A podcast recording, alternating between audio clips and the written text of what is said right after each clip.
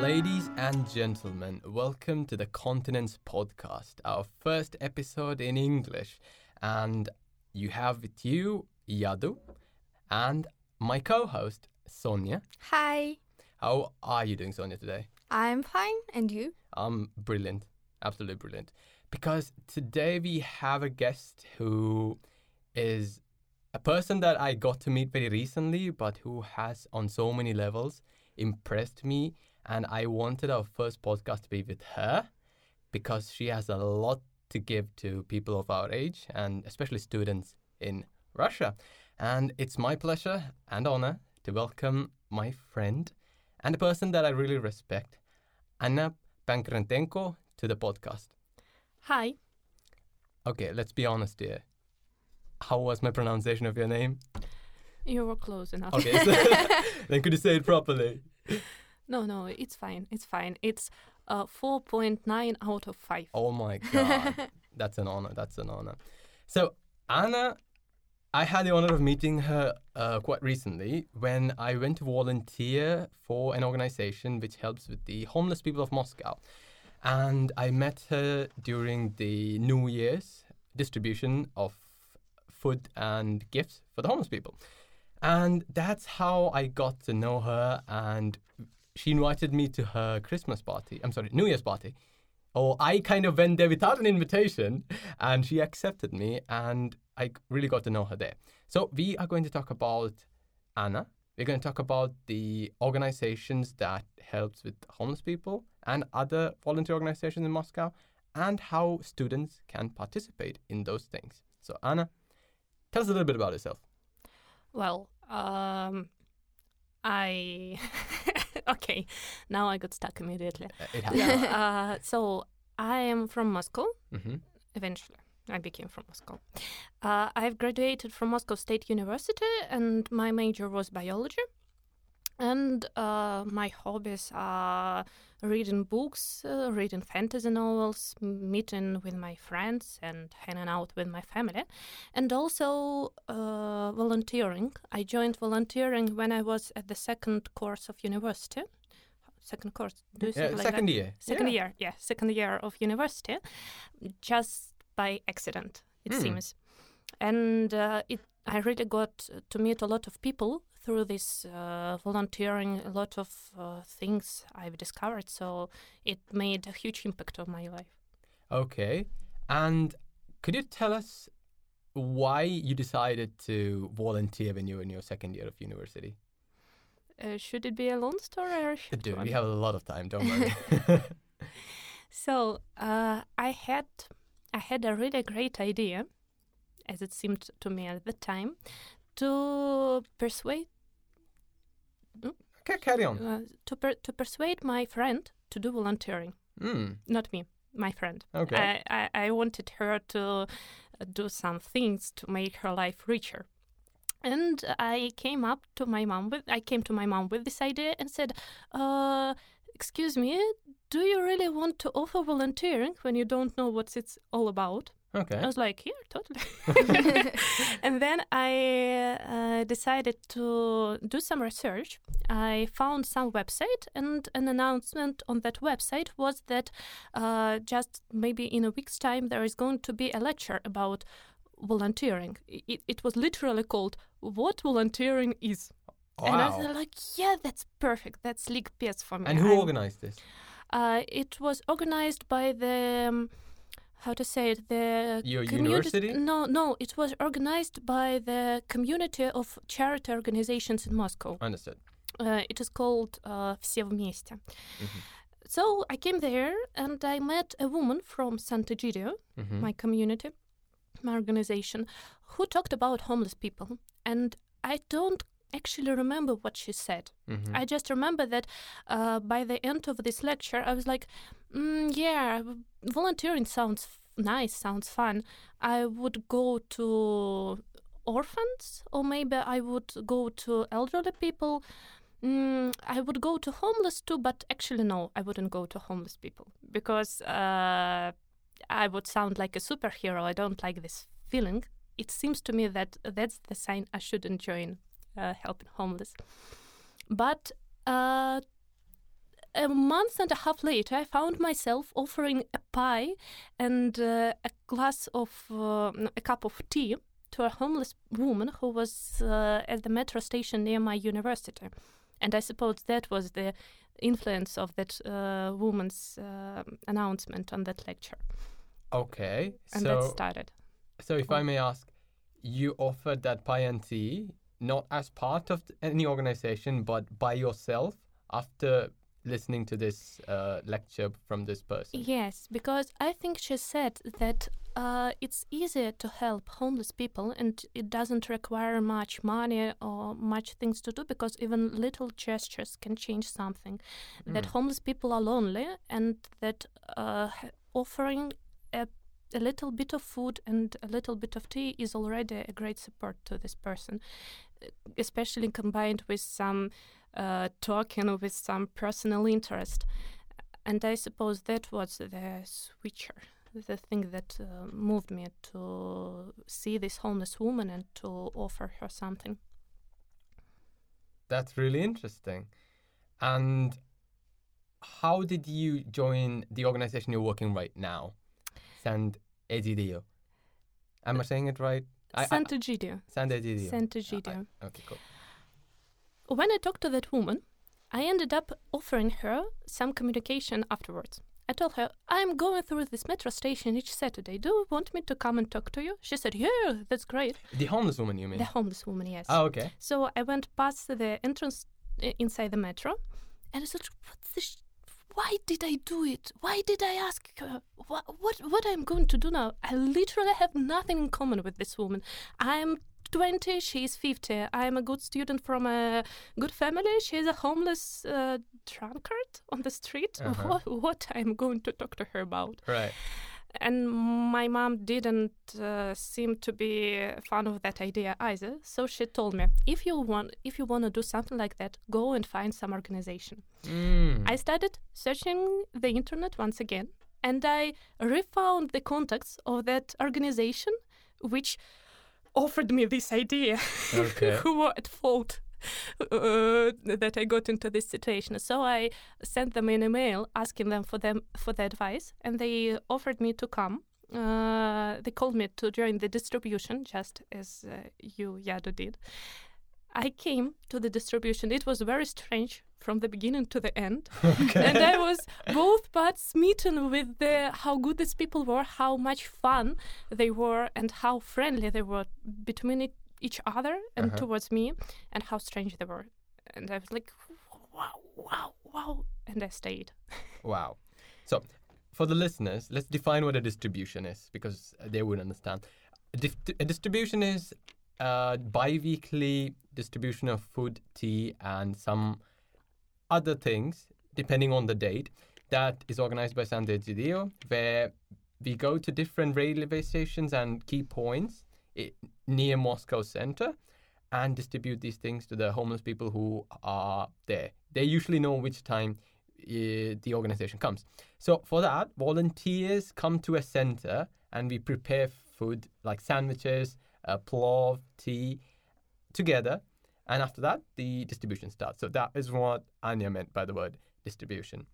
Uh, Anya, can you maybe tell us uh, some things about uh, this whole organization? Yeah, so Sant'Egidio is a very big international movement uh, which was organized by some Christian students. Uh, they were high schoolers back then in Rome in 1968. And then uh, this idea spread between different cities, first in Italy, then abroad. And uh, in Russia, some students met uh, people from Sant'Egidio back in 90s and wanted to do something like that here in Moscow. So that was the beginning. Uh, the group grew, the group developed, uh, some new projects started, and uh, in the beginning of uh, 2000, uh, there were two girls who decided to give food to homeless people. And uh, right now, our mm, Moscow group is, I, I think it's about uh, 200 people if we think about people who join uh, on a weekly basis and people who join from time to time but regularly. And there are different uh, fields in which our organization um, contributes to the society. There is uh, there are several groups who help homeless people. There are several groups who uh, build friendship with old people in elderly houses and who just live by themselves in the city. And there is also a group that works with children, which mm, yeah, that organizes uh, the thing that we call School of Peace for children. Mm, I think that's that's it. And uh, we stay in touch with the communities from abroad, although we're quite autonomous in our work, but we have the mutual, the common spirit and the approach, I would say, that's based on Christian way of life, I'd say, and uh, appro- approach to the world, which has been that you're very um, engrossed in what's happening around you and you're not passive. You take part in other people's life and try to give something to them. And of course get something in return just because that's the way the things work i think.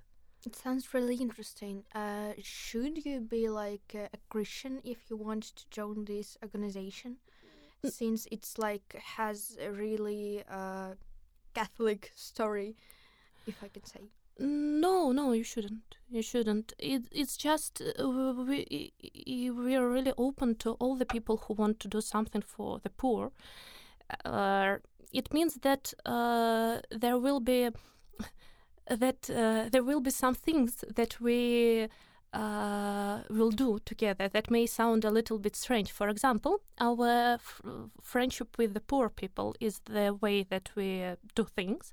And uh, when we go to the distribution, we take care to explain to the newbies that the main thing that we're going to do is to communicate with the people, not giving out the food, that we have to treat people with respect. And uh, mm, that's uh, pretty unusual, I would say, both to the people who don't help homeless and to some uh, charity um, organizations as well. I think it's quite unusual for anybody because usually people are not very keen to have conversations with homeless people. And when I see them, I'm, co- I'm quite scared, to be honest, to have a conversation with them. And while I was going through you guys, that's the only time I started having conversations with them. And it was really interesting because there are a lot of really interesting people you meet in the from the homeless community. And I wouldn't usually have conversations if I'm alone because I'm a little bit scared. I'm, I'm scared with having conversation with any Russian I don't know. That's the truth. and uh, quite an intimidating homeless person is even more scary. But while ha- while I was uh, doing the distribution with these guys, I met some interesting people, which we will talk about in a bit. But Anya, how has your journey been with this organization? I've been told you've been with this organization for 10 years, which is quite a long time. It is a long time. It is a long time. I haven't been with anything for 10 years in my life, other than my parents. So. well, you're younger, by the way. Oh, thank you. I think that's a compliment. And um, how has that been? You, you've been with this organization for 10 years. How has how have you grown? How has that journey been for you? What have been the difficulties you had to go through? While being a volunteer who, who work with homeless people in Moscow? Well, that's a good question. Um, a very deep one. I would say that, uh, well, the first thing that uh, I joined was the distribution, yes. So for about a month or two, that was the only thing that I saw. And uh, apart from some explanations, but each time I came to the distribution, I heard some stories from Sant'Egidio. Uh, people were telling me about School of Peace, about Africa and African Sant'Egidio, which do does a lot of things. Really, they're amazing.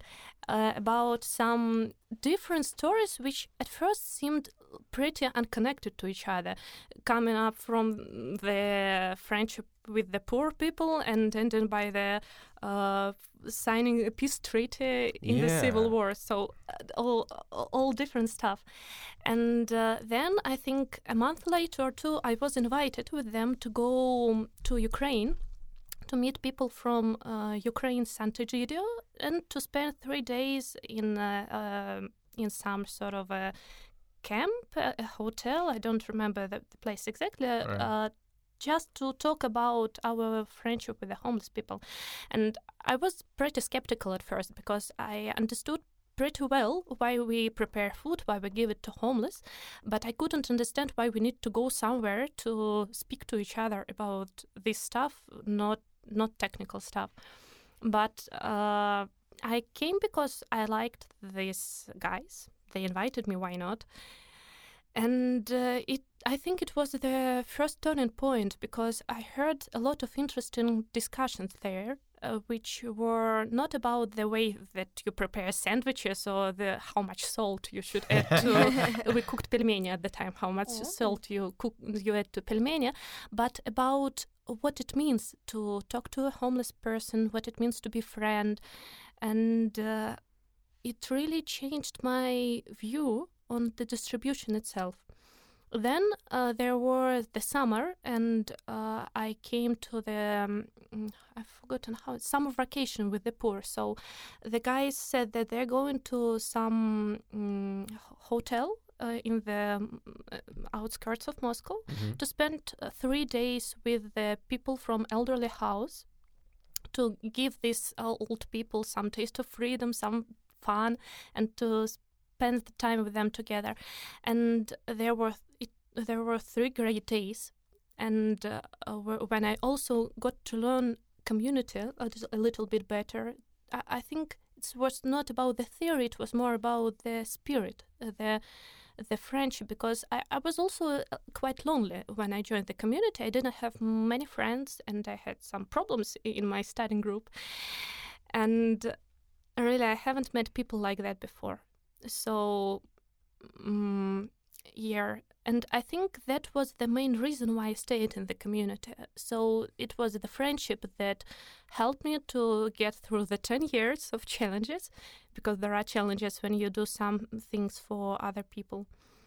Mm, and then it also sort of seeped into my life. So I, when I got asked uh, the question why I go to homeless people back then in 2012, I, I, I- guess I sort of uh, easily found the answers. But nowadays, it's really difficult for me to find one because it just became a part of my life. Like I don't know, eating, going to work, join, go, going with my friends to homeless people.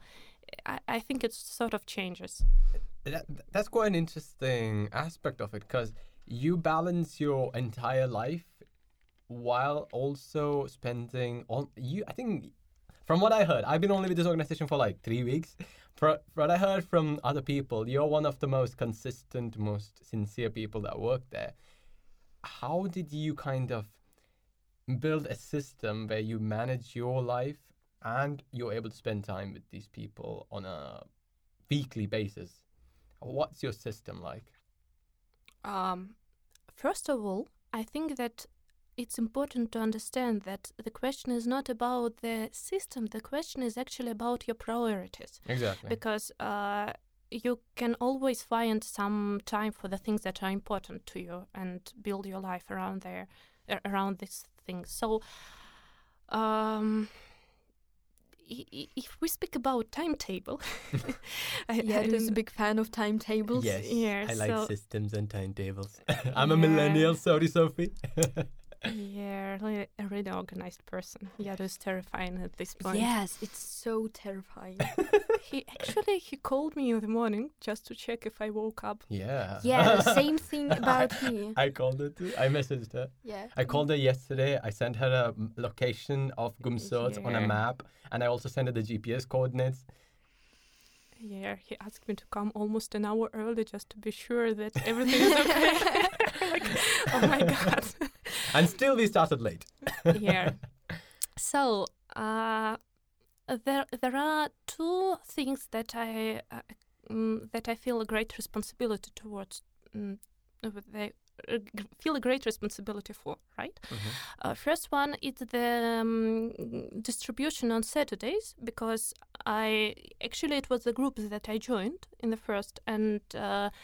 Since that time, some people who were the students like me, they grew up and they started doing some other things in Sant'Egidio. So they are now in different groups. But since uh, I'm also one of the people who have been in the community for a long time, I think I'm needed in Saturday groups to explain some things to people who come who, who who just joined us recently because you cannot understand what is talking to a home, homeless is like. You cannot understand what friendship with homeless is like if you don't see any examples, just as I've learned myself from the people who were in the community when I came there. Uh, um, the second thing that uh, I'm responsible for is um, how working yeah, staying on duty in our. What do you mean? Uh, I mean, mm, I come each Thursday to Mhm. a center which uh, is organized for people who need clothes and food, Right. and uh, I open this place and uh, I organize the work there. Right. So, so sort of that's. So you kind of like a social worker in that setting. E- Or yeah, you administrator. I'd, I, I'd Right. say I, I, I have some, some responsibilities as administrator Right. to fill in some papers and so on. Uh, can you just explain what happens on Thursday? I think it's quite important that part of it because I was quite surprised that they have this um, they have the system where homeless people can come to the center and do a lot of things. Could you explain about that, please? Yeah, so um, we've organized two centers for people who are in difficult situation and who can come to us for uh, in search for some help. Because it was apparent that we cannot do all the things that we can do while we talk to the people on street due to different reasons. Because there is little time because there is a lot of noise because it's cold it's hot there are like 70 people and, and so on. So um, there was there is the center for mm, which provides some I would say some uh, social help or some you can wash your clothes there you can get a haircut you can just spend some time and relax in a friendly and safe um, Environment. setting yes environment and the second center was opened a year ago because we also needed some place uh, to provide people uh, to provide clothes for people because once again it was impossible to do that while uh, we give out the food. We tried that several times and it didn't work. And uh, the idea is that any person who needs help can come to us. Right now uh, it means that he can come to us uh, with in periodically Mhm. uh, to get a haircut, to spend some time, uh, some leisure time. Uh, he can come once a week to get clothes and food. He can come once t- every two months because uh, there are not many of us, and we cannot open the center often enough to mm, to allow people to come more often. And uh, uh, so the person uh, the person calls us. Uh, we set a time for him to visit, and then he comes, and he, we help him to pick out the clothes that he- he needs, and we tell him then that we will gladly meet him the second time later. Mm. You also said that um, you share your experience with the new volunteers. What is the most like effective way to do this? Can I answer that? Sorry, Anna. I think uh, while doing the distributions with Anya, what I learned is like how she approaches the people, the kind of conversations they have. One thing I noticed that she never uses the term bezdomny. She always says bez, bezdomny means homeless. She always says nash druzia, which means our friends, which I kind of found really. I I noticed that because she d- considers them to be like real friends of hers and that's the kind of interactions she tries to have with them that is something i noticed during while doing the distributions with that and just that change of perspective of seeing them as not different people but just like our own i think that kind of influences the way your interaction is with that so as from a volunteer perspective just seeing them do their values showing the values rather than talking about it is how I got it. Now you may answer that question. Sorry for interrupting. Well, I, I think Yado made a great explanation. I think that uh, the best way to explain something is to be together with the person in the situation itself because theory doesn't work. We can study a lot of things, but we understand them only when we do them. So, practice, practice, and practice is a good way to learn. And of course, the it's important to be friends not only with the homeless people but with volunteers too because we need to, to trust each other to support each other and to hear each other to go through the different situations and yeah that's that's the best way i, I think so I agree. perfect perfect yeah i approve Uh, you had, I guess, a lot of differences doing this whole thing. Uh, what uh, guided you through it? um you mean through the challenges Yeah, yeah. Wow. So I think there are several. Uh, I think it's it's needed to be explained what s- kind of challenges did I mean. yeah. It would be So really uh, first of all, I think that um, it uh, th- of course the challenges depend on the person. Uh, I got a really naive approach. I- suppose, although I think everybody who never talked to homeless people, who never met people very different from them, have some stereotypes, and they all can be called naive, even if they are very cynical. It can be cynical naivety. But I, uh, I really um, felt, mm, how to say, I had this idea of a homeless person who is a victim of the society, who who is a very good, perfect, ideal, you know, ideal poor man. Mhm. Um and he got on the street. Uh, by accident, maybe. Yes, but by accident there wasn't any fault with him, and uh, he would be really uh, eager to change his life once he gets the hand which helps him. And I also believe that I could be the savior who could change this life, his life. And uh, I felt, I think my first crisis was uh, when the reality clashed with my ideas of being a savior who can change uh, the, the life of another person drastically. And um I had a homeless friend. I mean, I know that in Russian term, friend is in Russian friend is a really strong word to describe the relationship with another person, but I think she really was my friend in the end. Uh, she was a homeless woman. Her name was Natasha, and uh, she lived on the street. She was one of the people who really influenced uh, my stay in the community too, because I got a lot of support from her, a lot of gratefulness from her, and a lot of warmth from her each time I met her on the street. And a year later, she got really ill, and we helped her to come to her sister to to stay with her sister to return to the village where her sister li- lived. And she spent there like half a year, and then she went from her. But eventually, uh, she returned back to Moscow and uh, got into the street again. And I was horrified by all this. I was really frustrated and disappointed because I couldn't understand how it's possible for a person to come back to live on the street when he could live at home with with his re- relatives. Mm, yeah. So, and what helped me through that situation, uh, through her ill, uh, through the period of her illness, and uh, the second time when she became homeless again, were two things. First is uh, talking to other people from Sant'Egidio who supported me and uh, heard my concerns and gave me some advice. Not even the advice about what to do, but advice about how to think of these things, how to treat this person. Uh, for example, I remember an, uh, words of uh, Sveta. Janu, did you meet Sveta? I, I Oh, I don't think no, so. No. no, yeah, she she's a really great woman, and uh, she told me you think of her of Natasha. She meant you think of Natasha as of the problem. Uh, try thinking of her as of the person. You cannot you cannot change her problems. You cannot find solution to her problems. It, but you can be near her in this uh, situation, and it really helped me.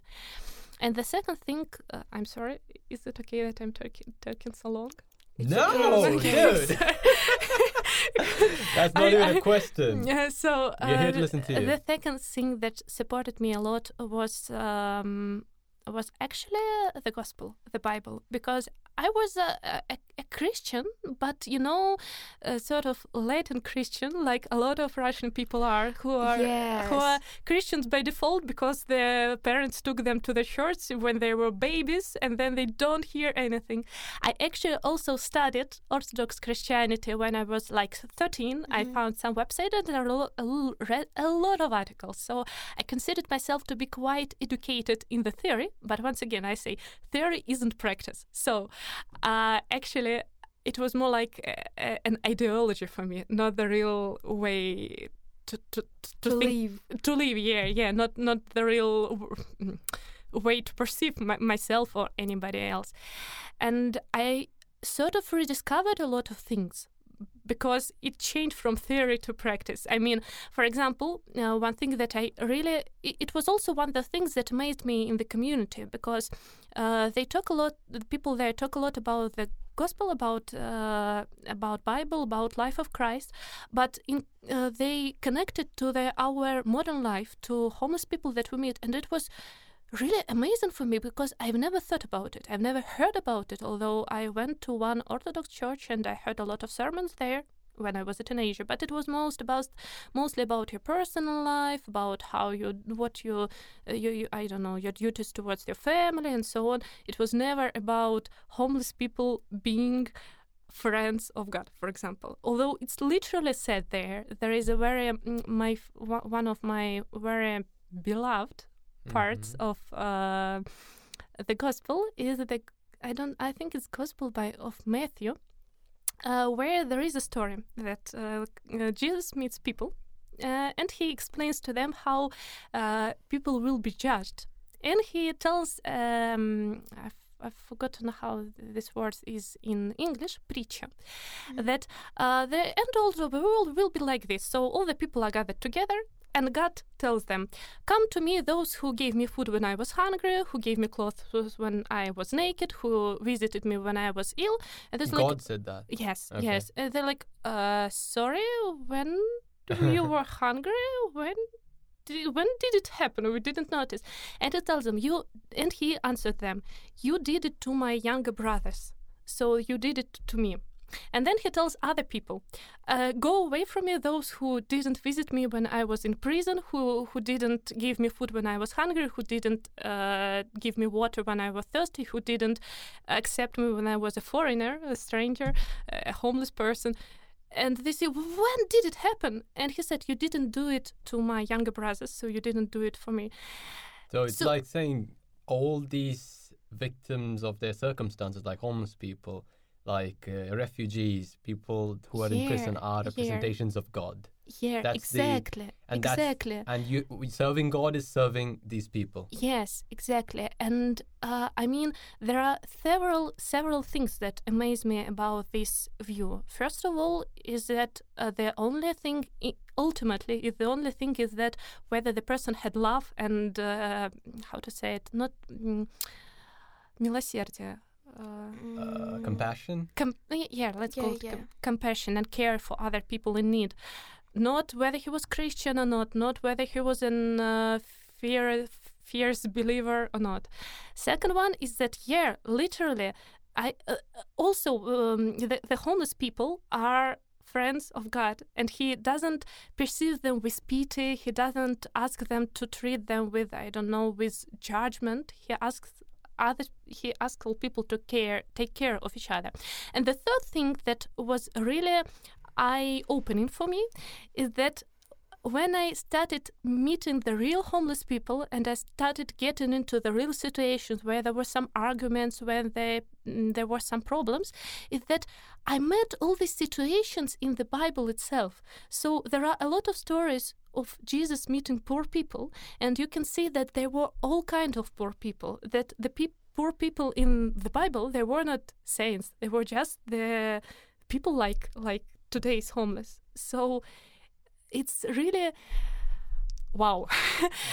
I, I from from that time I'm really surprised when I see Christians who perceive uh, homeless people with um, Disgust. disgust, yeah, with rudeness, who uh, who judge them because I just I just think that maybe it's like a part of our mentality. We think that um, it is a fault of homeless people. We uh, we can think that it's uh, always fault of homeless people that they are uh, homeless, but it's not like that all the time. However, we shouldn't think about homeless people. Um, like about uh, weak people or something like this we should uh, respect their experience and respect their decisions, uh, even if it's hard for us to do it.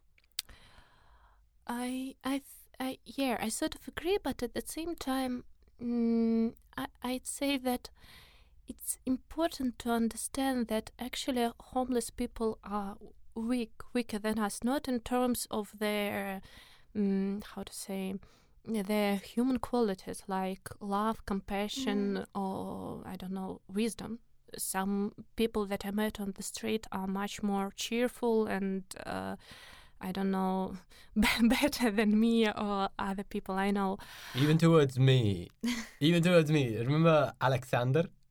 Uh, Alexander in Kievskaya. Yes. Yeah, he so- was like really funny and he's like making jokes and stuff. And I kind of felt really happy talking to him, which uh, which is like you. Sh- I don't know. It's not a very common occurrence to me to meet a stranger and, and immediately feel like, hey, he's a cool dude. But this person was you kind of made him yourself feel kind of happy, even though his situation was really bad.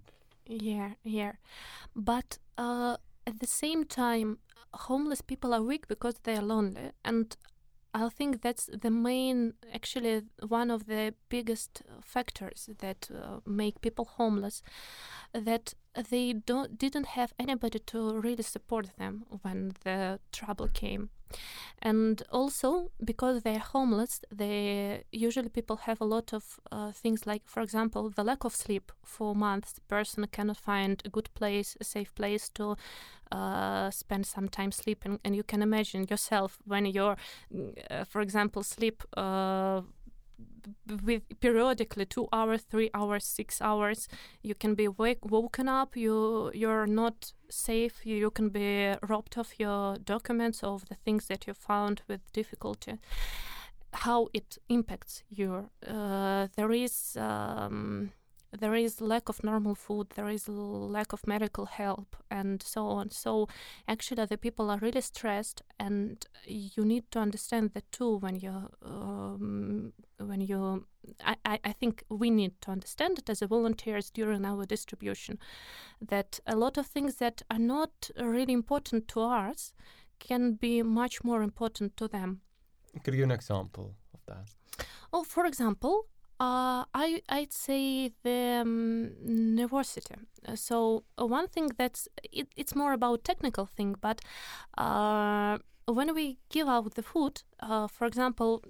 Yado, you and me went to Kievskaya, and you remember that we went from place to place. There were little people, but if you go to Kursk, for example, to Kursk, to another place where we go out to the food, it's a really famous distribution among the homeless. So, for example, last Saturday there were like 90 people who came there, and a group of 90 people uh, is a very big group, uh, and it's important to be organized among volunteers, to be calm, to be friendly, patient, and to do everything uh, in a distinct manner for people to understand what we're doing, how we're doing, because once the order you should you you should appreciate as an organized person once the order of the things uh, fails Yeah. and it turns into some mess people immediately become very tense because Yeah. they're accustomed that uh, if they don't fight for themselves they can be uh, they can be left without food they can be left without some goods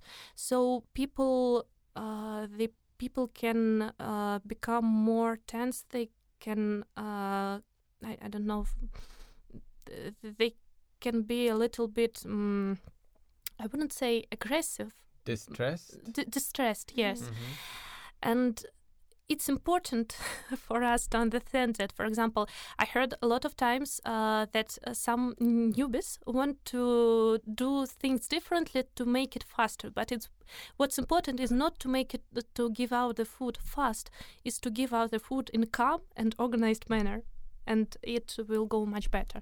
So that's their example. Or, or when a person, um, when I meet a friend and he is uh, angry with me, sometimes I think that the problem is not that he is a bad person. It means that he has uh, he's he's distressed, he's tired, for example. So that's uh, important too. And it's important, for example, uh, in our centers during our celebrations. So uh, to, to understand the person's conditions is to understand how it's better to communicate with him and to help him. And for that, you need to have some interest in the other.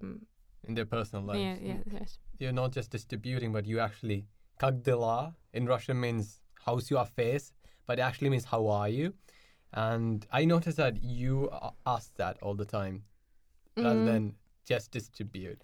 I think it's the way to help uh, homeless people to socialize with the other world because it's really important because they are treated very badly uh, by like normal people. Mm-hmm. Uh, and yeah, they should feel like they are the part of usual life. Yeah, yeah, exactly. Because you know, you don't. Uh, it's it's not like uh, the homeless person gets on the street and uh, it's not like he changes immediately. It's more like uh, the people around him change. Yeah. and that affects uh, his mentality a lot. So we all perceive ourselves through the eyes of other people. And uh, for there is such an interesting term which is called social isolation. Mm-hmm. it's uh, the very mm, it's a very bad thing that uh, a lot of people suffer from, and uh, two groups that suffer from it a lot are people in prison and homeless people on the street. When, mm, for example, you look, uh, you're in dirty clothes and you don't look good, people I, I don't know about other countries. I suppose it's the international thing, but uh, I've seen it a lot in Moscow because I did it myself. Uh, the people just avoid looking at you, so you become invisible to them, and uh, they don't want to meet your eyes.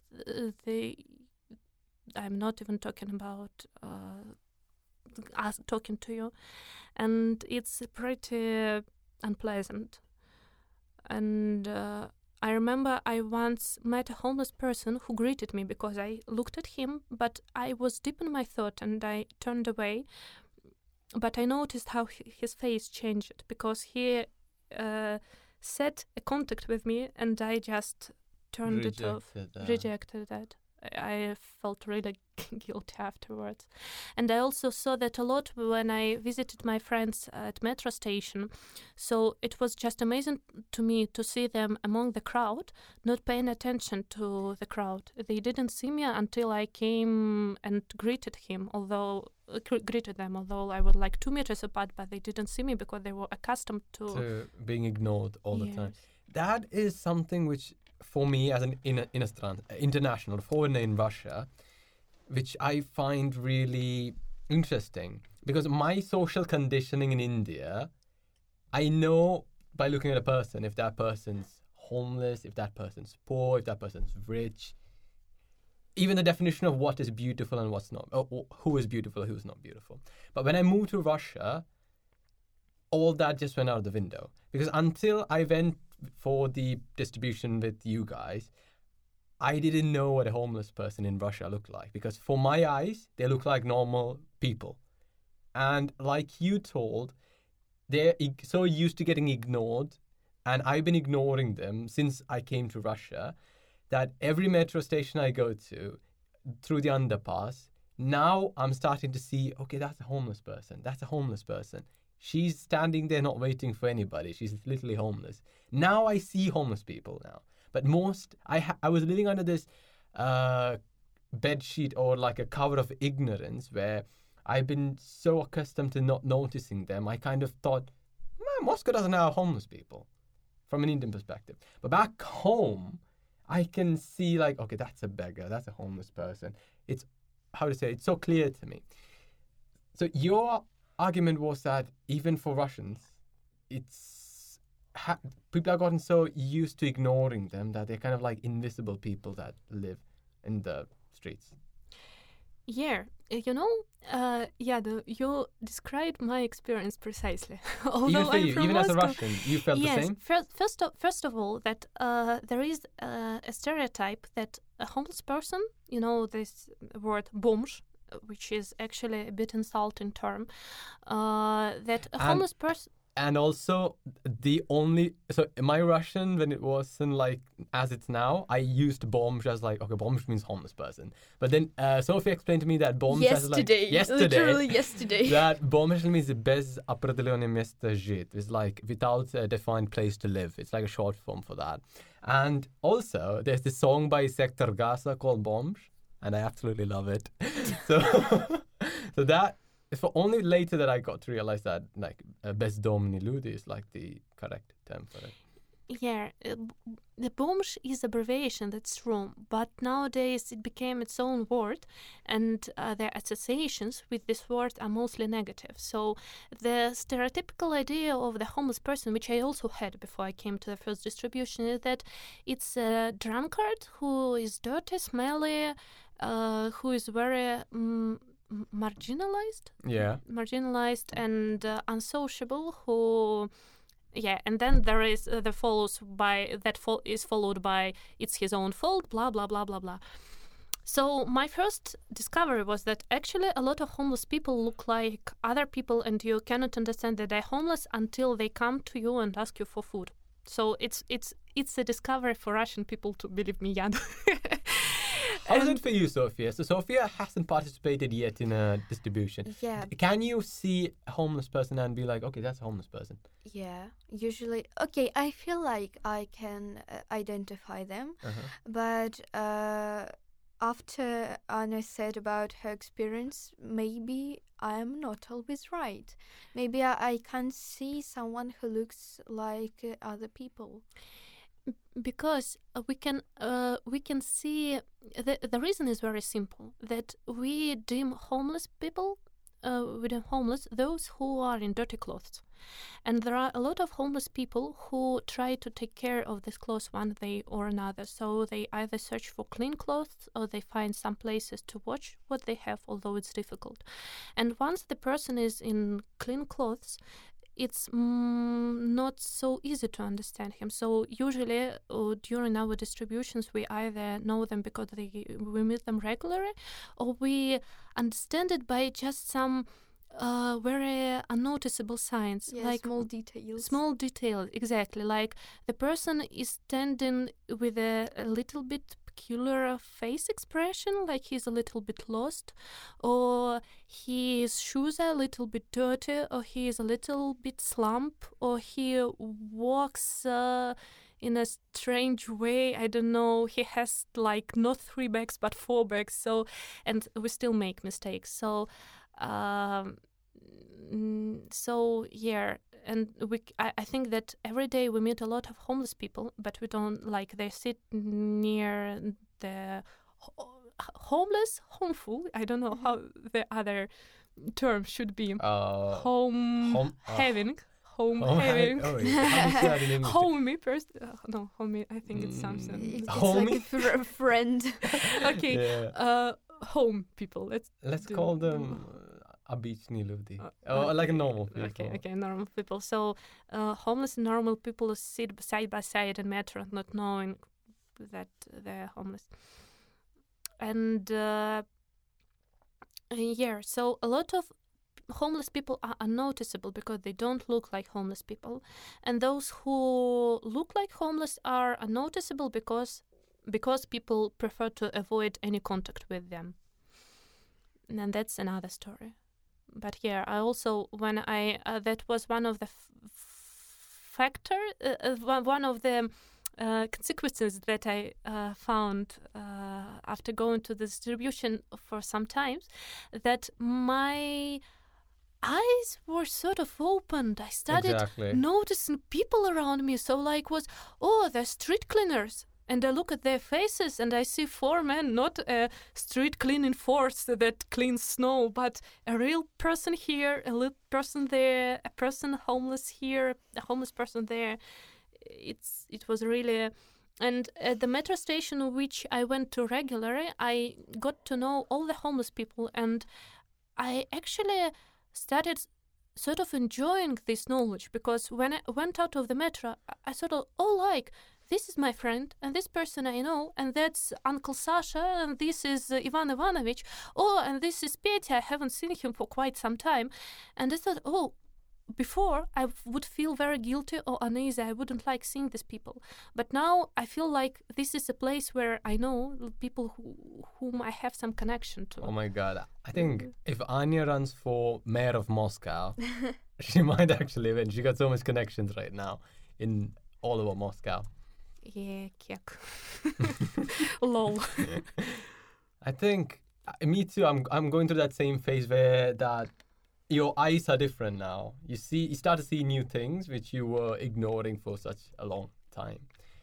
So let's get to the cause. Like, how do people end up homeless in Russia? What are the usual reasons, and what are the most unusual reasons to that people have ended up homeless in the streets? Um, there was there is actually a survey which is updated uh, on some I don't know maybe yearly basis, uh, which is carried out by one charity orga- organization called Ночлежка. Uh, their website address, I believe, is something like homeless.ru, so uh, i- it's easily found in the internet. Uh, according to them, uh, the three main reasons for people to get uh, homeless is first of all the um, work migration because a lot of people come from other regions of Russia to Moscow or to St. Petersburg to find some work and uh, here they get into different kind of situations Uh, they lose their jobs due to some reasons or they are um, deceived and Mhm. uh, they stay in the city trying to find some other work living in the street in the meantime and uh, during some uh, and after some time they become homeless eventually. Uh, then uh, the th- second reason uh, one of the most popular one is some uh, family problems. For example uh, domestic violence Mhm. or divorce where husband leaves uh, goes away leaving his apartment to his wife and uh, her children th- their children or some other things like that then there is also mm, the a reason I, I don't remember if it's the on the third place or lower but i think it doesn't matter uh, people who go out of prison because during their stay in prison uh, their apartment can be sold by the uh, by other relatives or something Mhm. like that can happen and uh, the person can stay without the place to live i think I, i'm not sure but i think it's actually sort of illegal but still these schemes work and uh, a lot of people uh, become homeless like that because actually our rehabilitation system for people who got out of prison sucks i'm sorry but it's Okay. true You guys have a system. We don't Uh, have no, we- that. we don't have we the- don't the have system a is system here. either. Ah, okay. This Yes. is like a So- problem. Yeah, and uh, also there are quite a lot of people who got deceived by some. mm, Scheme? Yes, Like- I I've forgotten this word. Uh, uh, for people, мошенники, scams, Uh, scams, yeah, Scams, yeah, by okay. some by scam by scams. Then uh, there are other reasons. For example, orphan people who grew up but couldn't take care of the property that was given by the government, or by some reason they actually didn't get an apartment from the government. It's officially it doesn't happen, but in real life, I have It heard some stories like that. Uh, c- can I clarify? The Russian government gives apartments to orphans. Yes, And- they yes, should, they, They should, should. give, Okay. but I didn't know uh, that. but sometimes they don't. Yeah. Mhm. Uh, then mm, there are, mm, I think, What What about like um, substance abuse, like uh, drug abuse and alcoholism? Does that also lead to people getting ending up on the streets? Mostly it's uh, the other way. Uh, people get homeless and Mhm. then they get addicted to some substance because, for example, uh, a huge problem with uh, being homeless that a lot of people become uh, alcohol addicted, al- alcohol addicts, because alcohol is a mm, I don't know an Uh, uh, evil, evil, evil happiness. It can provide some uh, anesthetic Relief. effects, uh, relief. Yes, from so it can get you. you- When you drink, you can get some relief from pain. You can forget that you're cold. You can uh, f- forget about the noise and go to sleep. It's a full form of soci- socializing with the strangers that you meet. Uh, it also helps to do like some form of activity uh, because you don't do other things.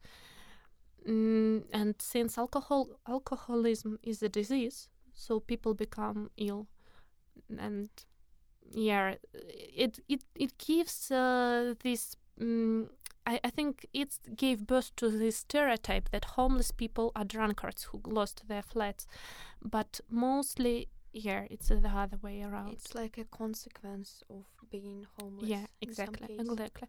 There, there are some people who became homeless uh, Because of uh, alcoholism, alcohol but actually, uh, yeah, I don't think it's really that popular because when I, mm, uh, with the people who I knew, I met some. Uh, I met some alcoholics, but only one of them was chased out of her of her apartment, and others had their apartment. They just spent some time drinking outside. So, I think, yeah. And there is a very popular stereotype that a homeless person became homeless by his own choice, and he can come back to life, uh, to, to normal life if he wants. He, it's only that he doesn't want that, but it's a, a bullshit actually. Uh, there may be some. Mm, it it can be so that you you think that you find some solution, you offer that to a homeless person, and he discards that and said, "Sorry, no, I'm not going to live in a hostel that you paid for. I'm not going to go to the work that you found to me." And uh, for people who don't really know these homeless, it becomes a sort of disappointment. How how did it happen? I gave some opportunities to him, and he said, "No, sorry, I don't like that." That's his choice. He's gonna stay out on the street. But usually, it means that uh, the person doesn't really understand another person and his motivation, because uh, there are a lot of things that influence uh, uh, a man when he is on the street for a very long time and it's often a very complicated situation. However, it's really hard uh, to come back to your normal life if you have to uh, think all the time. Think about uh, finding food, finding a place to sleep, finding a way to socialize, etc. It's like a, a Maslow t- triangle. Yeah. in exactly. some case. Uh, also, uh, you said like about uh, finding ways to help uh, homeless people. Don't you think that um, volunteers have uh, maybe this uh, rescue syndrome when they are trying to help others to feel themselves better? Mm, no, n- no, I, I, no, and yes, it, dep- it really depends on the person. Me, yes, I definitely had the rescue syndrome. I still have it from time to time. Only now I know about it, so I have some. Uh, some bell ringing like oh anya you're falling to the same pit again and then i call my friend and tell uh, la la la la la and they say you're an idiot Du- du- du- du." no they don't call me an idiot it's just i know that i'm an idiot so uh, there is some safety check, I'd say. Uh, but uh, as I say, for mm, students who join our group, there are different uh, reasons that people go to homeless. Some of them, yes, some of them want to help homeless people. They, uh, I, I mean, uh, to help homeless in this rescue style, like you're a, a f- fairy Gain some godmother karma points. You know, not not karma points. You're like a fairy godmother that comes and uh, makes some Yeah. miracle and rescues a person. You feel control under the other's life. Oh yeah, a lot. Uh, not only that, but uh, a lot, a lot of different, uh, a lot of different things. And yes, uh, that's that's a bit dangerous if you do it alone and you don't. I- wouldn't say that it's a bad motivation. I mean, it's a motivation like any others. Only it can l- lead to frustration if you don't have anybody to support you, to knock some sense into your head. So lonely heroes don't survive in any field, uh, helping others included. Uh, and uh, then there are people who come because it's fun, because they like hanging out with some friends, because they want to do something for others too, but they're not set on rescuing something. La. la. I fall into that bracket. Hmm? I fall into that bracket. Like my motivations for coming there. Yeah. It's like my friend Andy. Hey Andy, he's like a girl from Colombia. I didn't know about this organization, so she, her neighbor in her university, told her about this, and she was like, "Yadu, what are you doing for Christmas actually?" And I was like, "Ah, nothing, Andy." And she invited me to go to this, so that's how I like ended up here. And it's it's it, uh, if I can just may say about the volunteers, it's very interesting group of people. They're like school kids. They're like all like working people. They're people our age and people from different universities. But I'm the only Nestransov, like always. And it's quite interesting. It's quite an interesting bunch of people there. And since we're doing something, it makes it even more interesting. there is also Alessandro who is oh also yeah, a foreigner. yeah, he's so And. Josh. But he speaks Russian like Yeah, so almost like a native. So all Europeans who speak Russian are the same oh yeah. face, have the same Mm. face. So, um, eh, yes, and uh, um, so in, I wouldn't say that uh, it it. It's not the like 100% of volunteers have this rescue syndrome, which they should be rescued from. Yes, and I would also like to add that actually there are ways to help homeless people, and we have a lot of good stories about homeless people stopping being homeless. Uh, Which is your favorite? oh, wow. Um, well, I think. Uh, I mean, which would you would say is a good example for people to see that homeless people are able to get themselves out of the situation? Uh, well, for example, I remember one girl, oh, one sorry, one woman who was homeless when we met her, and she has been living in Moscow for several years. Uh, she has been working, but somehow the only works that she got were low paid and uh, very um, how to say. Uh, for unqualified people, so like uh, giving, uh, putting some newspapers in the post boxes in Mhm. the in the build, block apartment and so on and um, uh, we helped her uh, during the time when she lost her job and she didn't have a place to stay in. So we paid for the hostel for her to stay. And during that time, she met her relatives, which she had some animosity with for once again for several years. And she made peace with them so she went to back to that city and uh, met her daughter who lived there. And since then she has been living there with her daughter. Uh, she uh, the last time we talked to her it seemed to me that she still had some problems with work and so on but now she had uh, her family by her side and uh, she had a place to stay. So i think it was much better Is it possible to uh, get out of this like homeless community uh, without um, help from your family, like by your own?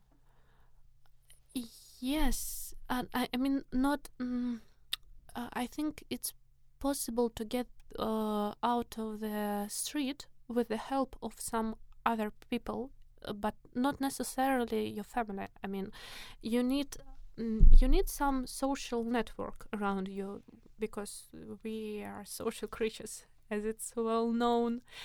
So, uh, having some friends, having actually, community of Sant'Egidio can become this new family. I met uh, one homeless man in Rome who worked uh, in uh, some Sant'Egidio project, Hmm. and he told a little bit about himself, and that community became his family. So, I think that uh, we need some people that we can call our friends, and that we can love, and uh, it gives us uh, some motivation and support to go through the bad things that we meet. So, uh, if the homeless person has some other uh, community around him, he, he, he it's it's possible to to stay. I'd say. Well, during our research, we found like two really interesting stories about homeless people in Moscow. One was this director, like a movie director, Ah, and the other was like a person who made like a instrument to practice your motion or something. It was in one of those. Um, he, he he actually made like a instrument and put like a tennis ball on top on top of that. It was published in an article of um, I forgot the exact publication. What is the story about the director? Do you know that story yes, personally? Yes, I think I think I know the, this person person personally. Personally, this man, I know this man. okay. Tell us tell us the story.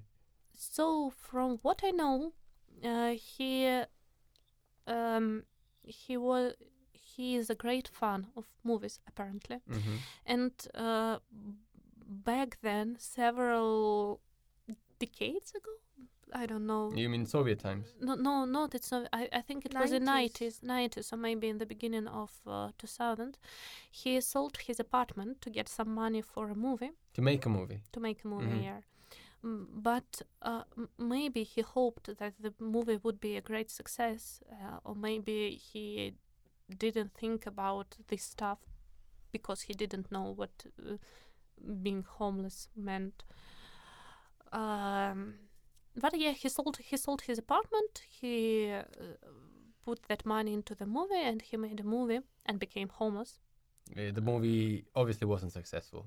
Mm, yeah, it wasn't. But it, it didn't stop him from making movies. So he shot a lot of movies and uh, he found some fans who, who who like his work. Uh-huh. I think uh, they called it some sort of art house because it's a little bit strange, but uh, they uh, they collected some money for him to make another movie, and they stay in touch with him. And Who's they? the the fans, The, fans. So how did he di- how did he his- distribute? Di- wa- I- I- Was this pre YouTube or now? How did he distribute the movies that he made? I think it's mostly on YouTube.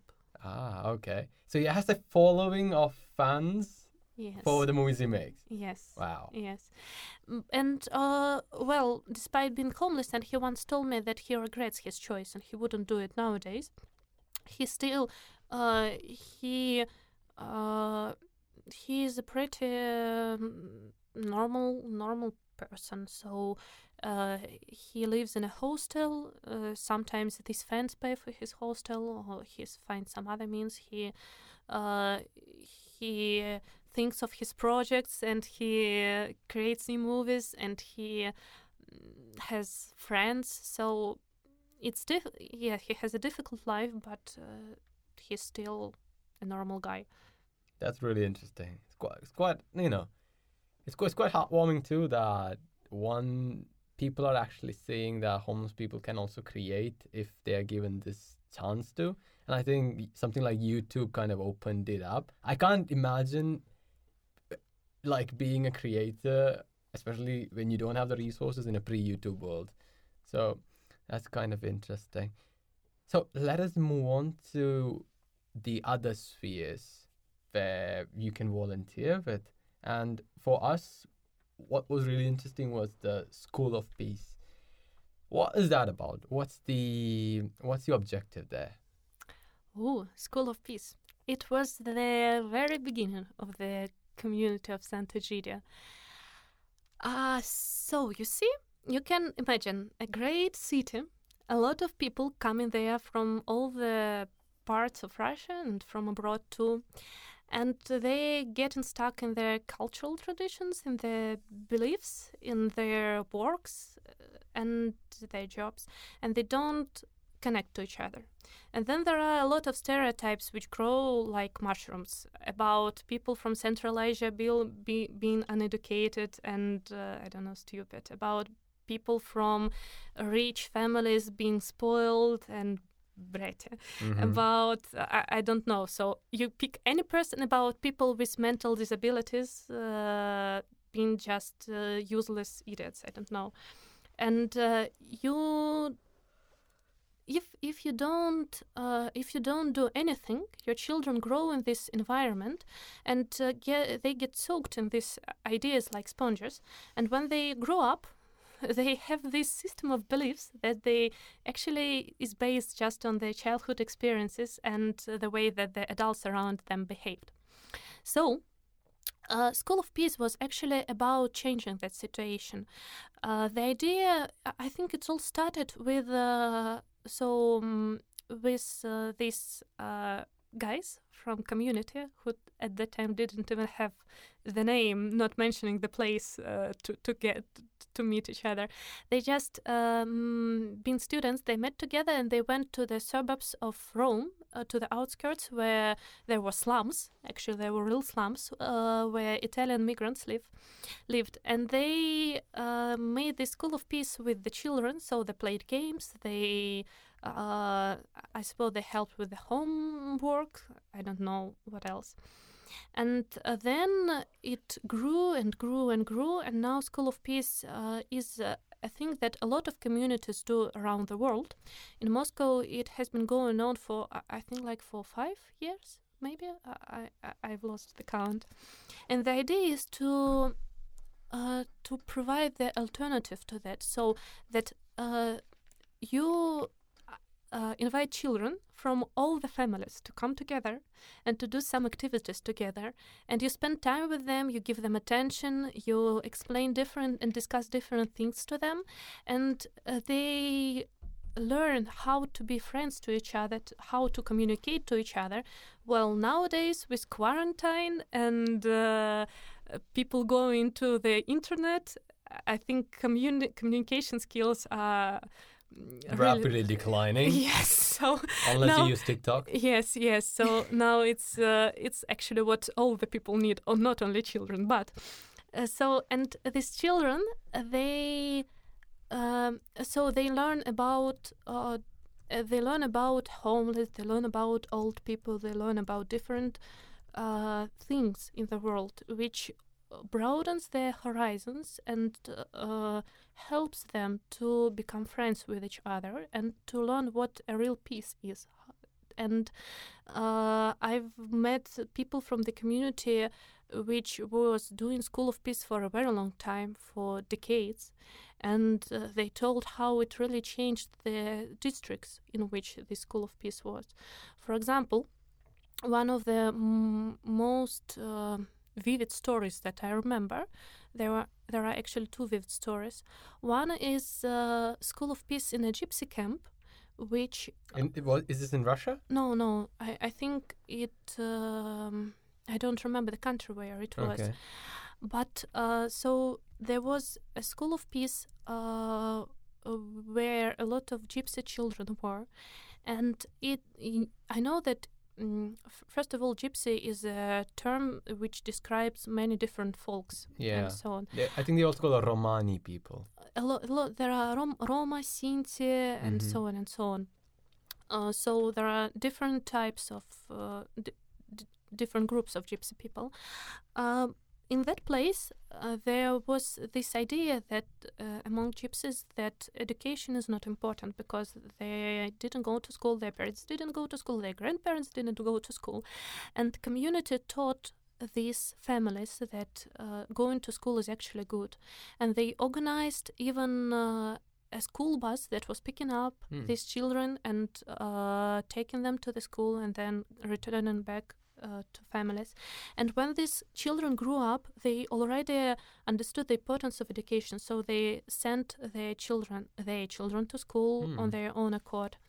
And there was also a story about, uh, I, I think it was already about refugees coming to that uh, district or so on. There was the meeting of people, uh, of the inhabitants of the district, who were uh, discussing whether to accept these strangers or not.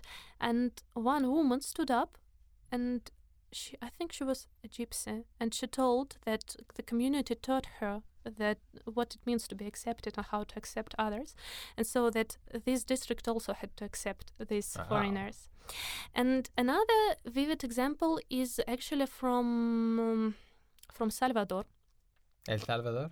Yes, Mhm. yes, from the capital itself, because there w- uh, I've heard that uh, there is a lot of problem with uh, criminal gangs made of teenagers, which I believe are called maras, Mhm. and um, when the community began mm, began uh, doing school of peace stuff there, it w- became a source of inspiration and alternative for children who didn't have before that uh, didn't really have any other options apart from joining maras. Uh, I suppose Mm. is the term of so- soci- socializing and um, maybe some. mm, I, I, I don't actually know, but uh, so and School of Peace was so impactful that actually the boy who was one of the organizers, I believe he was like 21 at the time, he got shot uh, and killed by this by this um, gang. So one, he- one gang. So he was a part of this school of. Peace. He wasn't a gang member. No, no, he was he was he was from Sant'Egidio. Ah, okay. He was one of the School of Peace organizers, and he at some point he uh, got several threats from the mm, criminal gang, from some criminal gang that uh, demanded uh, for for Sant'Egidio to stop doing this thing. He refused, and he got killed. Mm, I believe it was like 2007, something like that. Uh-huh. His name was William. Uh-huh. But then School of Peace, uh, so uh, apparently it was a, a great sort of stress for other people in Sant'Egidio, but they decided that they won't stop and they continue their work. Uh, and at some point, I've heard that in that uh, in the district, the maras were much less active. Because the potential gang members yes, went yes, away from yes, that, and because of School of Peace, they kind of realized that being a gang member is not the only option they have yes. in the young adult That's years. true. That's true. I know that uh, in uh, African communities uh, of Sant'Egidio, School of Peace also plays a great role in the everyday life of families because uh, they uh, provide some education, um, preschool education, and uh, they can also, mm, for example, get some food. Although I, I suppose that food centers and School of Peace are two separate projects, but they're tightly intertwined because they are the same children. No. And also in Moscow, uh, School of Peace were like uh, the um, mm, free time activity, I think, for families, for a lot of families before quarantine. But when quarantine started, some families got into financial problems mm, because their their their parents lost the parents of the children lost job or something like that and then our my fr- my friends started uh, searching for food and clothes to give to these families and to support them so it was also really important So, who are the people that come to the School of Peace? Who are those kids? The majority of them. What Mm. constitutes that? well there are um it's they, they mostly i suppose they mostly come through um in russian it is called сарафанное радио in Eng- Yes. Seraphon uh, radio? It's like uh, people telling other people. Ah, word of about- mouth. I tell you, Yeah, you yeah, tell word, her. word, yeah. You you actually got there the same way. Yeah, true. Thank you, Yeah. Andy. so um, uh, there are mm, there are some. Uh, it the School of Peace started in a, in one government school that somehow turned almost into a ghetto for migrant children Mm-hmm. because there were like ninety percent of children from from abroad and Mhm. only ten percent of uh, Russian natives there. Mm-hmm.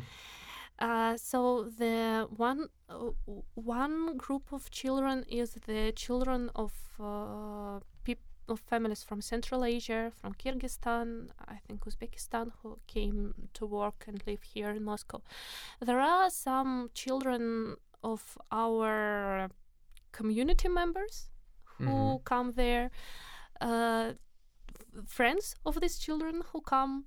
So nowadays, I think it's it's a mixture. Uh, there are Russians and non-Russians, people from rich families and from the poor families, and Mm-hmm. I even think that there are some peop- mm, some children who have some sort of disability, Right. but I don't know about the percentage of uh, of each category. Let's say so. This variety is like a really cool thing. So all of these kinds of people can socialize with each other and learn about each other's experience. It just it sounds brilliant. Uh, also, you mentioned uh, this whole COVID situation. Uh, how did uh, coronavirus influence um, this pe- uh, this school of uh, peace? Oh, it was a very difficult and challenging time for School of Peace in Moscow because, uh, first of all, we've lost the place Mhm. uh, where we could organize our events. When it was still summer, there were a lot of events going on on the street. Uh, so we played some games on playground and so on. Then, when the weather became cold and it was impossible to gather outside, and we could, couldn't gather inside, um, the School of Peace sort of went into online mode, although it was really difficult. We know our Yes. whole education is online mode. well, not whole part of it. Part of it, but the online part feels like uh, a mirage. Yeah, we don't learn. a lot. that was the problem with uh, for children too. So uh, there were some activities that guys organized online. Some I don't know, maybe some games or some talks, and uh, later they started tutoring children. So they searched for different uh, students who would. Uh, who, who would agree to explain maths, to help with the homework, and so on. And they uh, all yeah, and they also, as I already said, they tried to visit families at uh, at home to call them on phone to give them some food if they needed.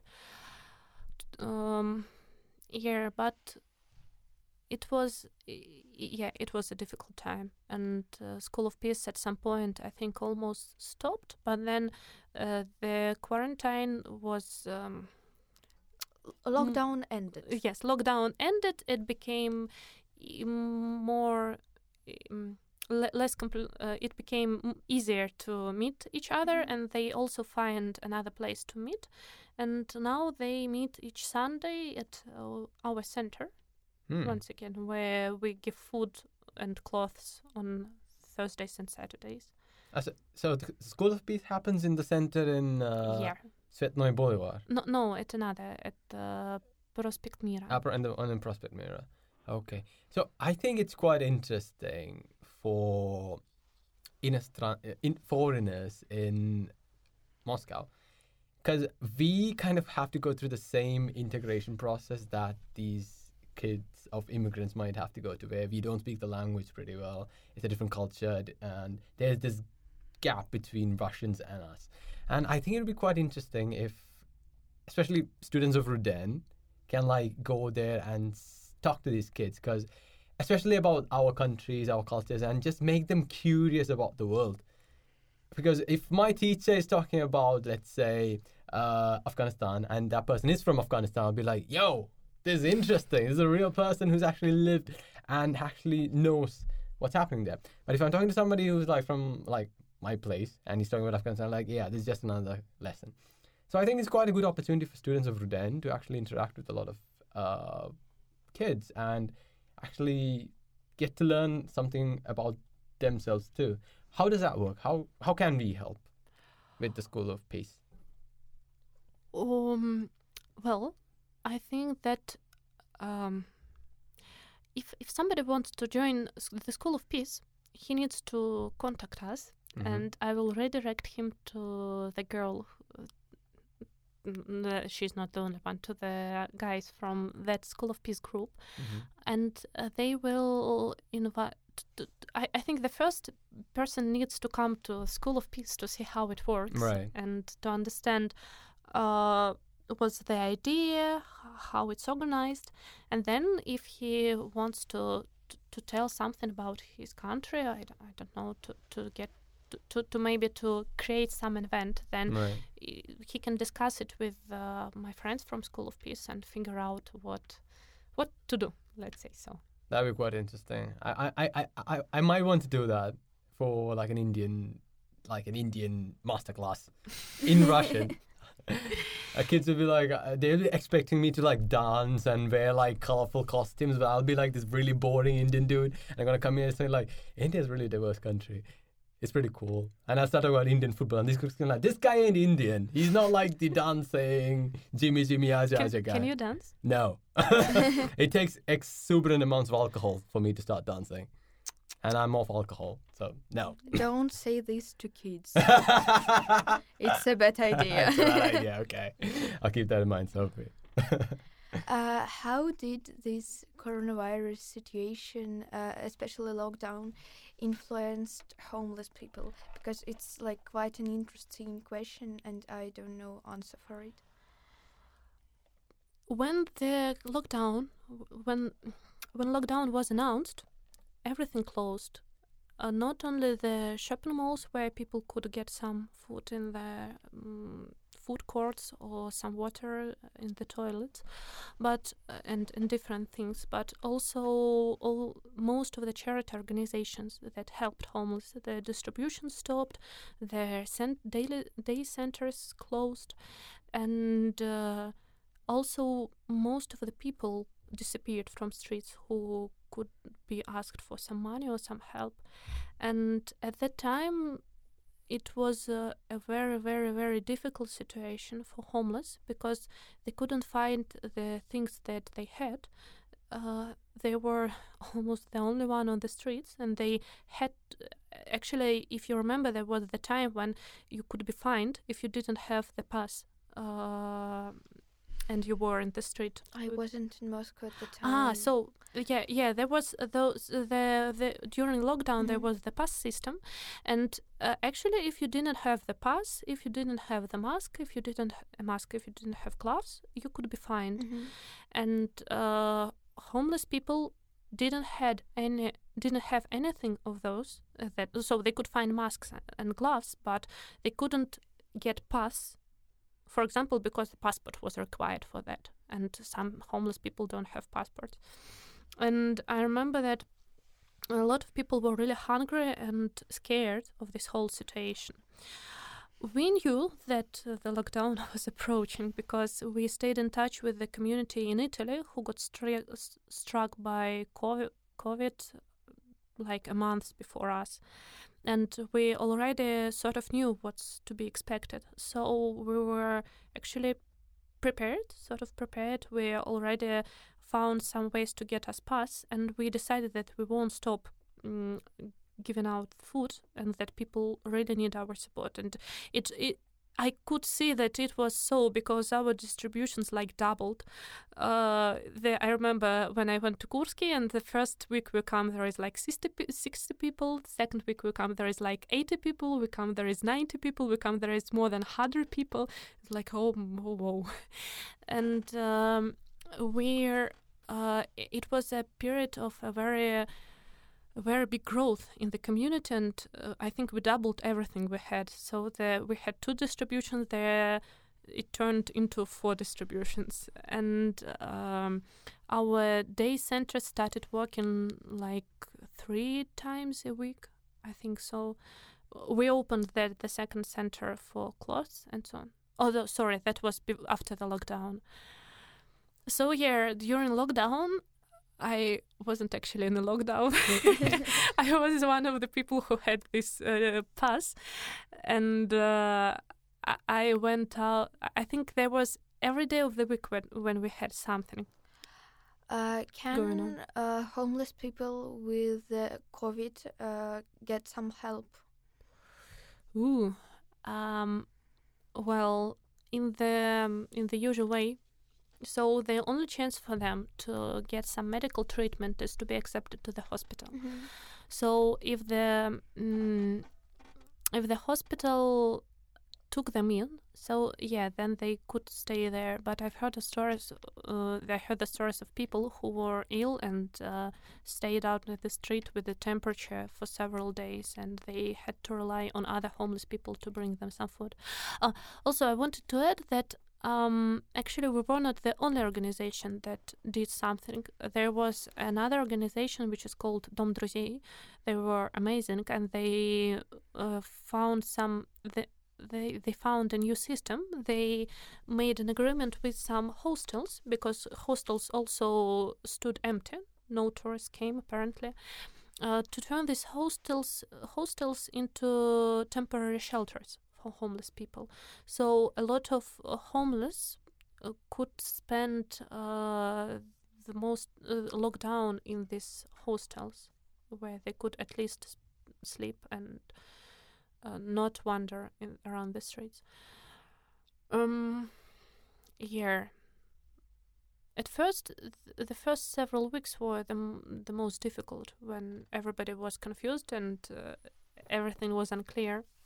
And you also couldn't find. Uh, I mean, there were no masks in the shops, and there were there was no sanitizers, so I remember we found some recipe for making a sanitizer, and we cooked the sanitizer. There were like liters of uh, uh, I forgot this isopropyl alcohol and so on. From that times, I have this. You know, it's not the Vietnamese flashbacks, but each time I smell isopropyl alcohol, I sort of dive into that atmosphere of the April 2020. you know, this feeling of disa- disaster movie, post apocalypse, and so on. Mm, it's sort of fun because it ended, that, that lockdown ended. and I Thank God that lockdown it- ended. I I just hope know not. that in my home city, uh, a lot of homeless people they died during the um, like peaks of uh, COVID because we didn't have uh, enough um, like equipment to help even people who had all of the documents. Not talking about like Mm. homeless people. I, I suppose it's true for Moscow also. Only the numbers are not known because Yeah, no, nobody wants to uh, like look for the statistics. Yeah. And uh, the the very big problem is that people without documents don't have access to vaccine. Yeah. So, for example, I know that in Rome they opened the vaccination hub where it's like 300 people a day who get vaccines uh, the migrants, the refugees, the homeless people. And here, I think it was maybe uh, in the end of December where the first homeless people without um, without passports Mhm. got some vaccines, but I haven't heard about a vaccination hub being opened in Moscow. And it's a great problem because, especially with this new uh, variant, Omicron, Yeah. coming in the city, I don't know what will be. Oh, by the way, Yadu, can you vaccinate in Moscow? Can you get vaccinated here? Yeah. Oh, that's cool. I, Inostranza, uh, my phone is good. I did it in June and June of last year, and then the university kind of organized that, and Mhm. it was free. But if you want to get at that time, if you want to get like a paid vaccination, it was like almost double the price for foreigners than it was for Russians oh. at that time. Now I don't know the situation. So Sputnik five. Can I ask a question regarding this documentation? So homeless people end up without documentation. Is there Mhm. any way to for them to get documentation? I asked this question because in the uh, for doing the research in our centers when it's open on Thursday and Friday, it said that you guys help them find jobs, you guys help them with legal issues, and you guys help them with documents. I didn't quite understand what this documenting is because uh, from an Indian perspective, our passports are we do have documents, but the mm, how to say it's even if you don't have it, we are not limited access to let's say hospitals or to vaccines stuff like that. It's like you just walk in there, get a vaccine, go home. You don't have to like show them like your passport and say I am uh, registered in this system. It's quite different for me compared to with Russia. So how does the documentation thing work? I, I we rem- always need some papers. Mhm. Без us. бумажки ты ду- букашка. Yeah, yeah, you can't. No, you Could, this- could you translate that? Without Without paper? you're a bug, and with a paper, you're a human. It's a bug. bu- bug, bug, uh, insect. Ah, you're insect. insect Ah, okay. without documents, Oh my and with documents, you're a human person. It's uh, a quote of our very famous poet Yeah. uh, from Soviet times. Nothing changed in the d- uh, but so um, well yes uh, uh, we help with uh, mm, we're not only us there are you know there are different types of documents that a person needs and so there are different uh, types of uh, support that he needs in this Mhm. process uh, I'm a, I myself know about Russian passports. So if you lose a passport, you need to um, pay a fine, which is actually, I believe, is like a thousand and five hundred rubles, which is a pretty big sum for a homeless person. And also, you need photos, and you need to fill in uh, the information in the blanks. And uh, so people need help with uh, understanding how it works. You also need to go to the police to tell them that you've lost your passport. So people need uh, help with uh, finan- finan- financial Mhm. help. They need some consultation on how to do it, Mm-hmm. and uh, sometimes, sometimes they need somebody to come with them as a volunteer because um, some volunteers to come with them because some social workers, no, not social workers, uh, these officials, officials in this um, document uh, offices, they are not very uh, hospitable towards homeless people. So sometimes you need uh, somebody with you to be a mediator between you and the official worker. They can be mad at you if you are a normal person. okay. Uh, they usually are actually. uh, So you can imagine how it is difficult emotionally uh, to homeless people. right. Yeah, and there is also uh, another process which you need to go through if you want to to get pension from the government. Uh, does the Russian government give pension to everybody, or do you have to be like a government employee? No, to to everybody Uh, th- there are there are different groups of people who get pension. So right. uh, officially, every person is allowed uh, to get pension after he reaches what is pensionный возраст now? Uh, 65 for 60 men and uh, 60 for women, I think. So every citizen of Russian Federation. Mm, it's kind of complicated because you need to have uh, like it's called stash. Uh, like y- y- how many years uh, did Yeah. you work? it, it uh, if you if you want uh, the amount of money that you get from the government depends on your working experience, uh, the quality of work that you did, and uh, your age. For example, uh, people who work at uh, very dangerous factories, people who worked in um, uh, in some. Uh, mm, I, I believe Industrial kind yes, of in the industri- in the industrial extreme factories, in uh, Uh, military, in Uh, some firefighters. Ah, firefighters, and yes, and and I believe also some sports go into this category. They, for example, uh, the people who fly on planes, the flight attendants and Yeah. pilots, uh, for example, they can. Uh, mm, they can retire earlier than usual. They don't have to wait until they're 65, and I I, I also think that their uh, pension will depend on their It's much higher, Higher, than yes. Mm. then uh, there is um, then there is working pension. Uh, so if you worked, that then you have to provide some documents that you had s- th- this uh, working experience. It is called Right. stage, and it will affect the amount of money you get. If you don't have anything. Apart, apart from the fact that you're a male and you're a citizen of Russia and you are 65, then you will get the um, Bursary, Minimum. basic. the the basic the Yeah. basic pension, which is really low. I- I don't It's remember. even lower than a sum that you need to have to survive for Yeah. a month. And Right. it also depends on the region which uh, you Yeah. are registered in.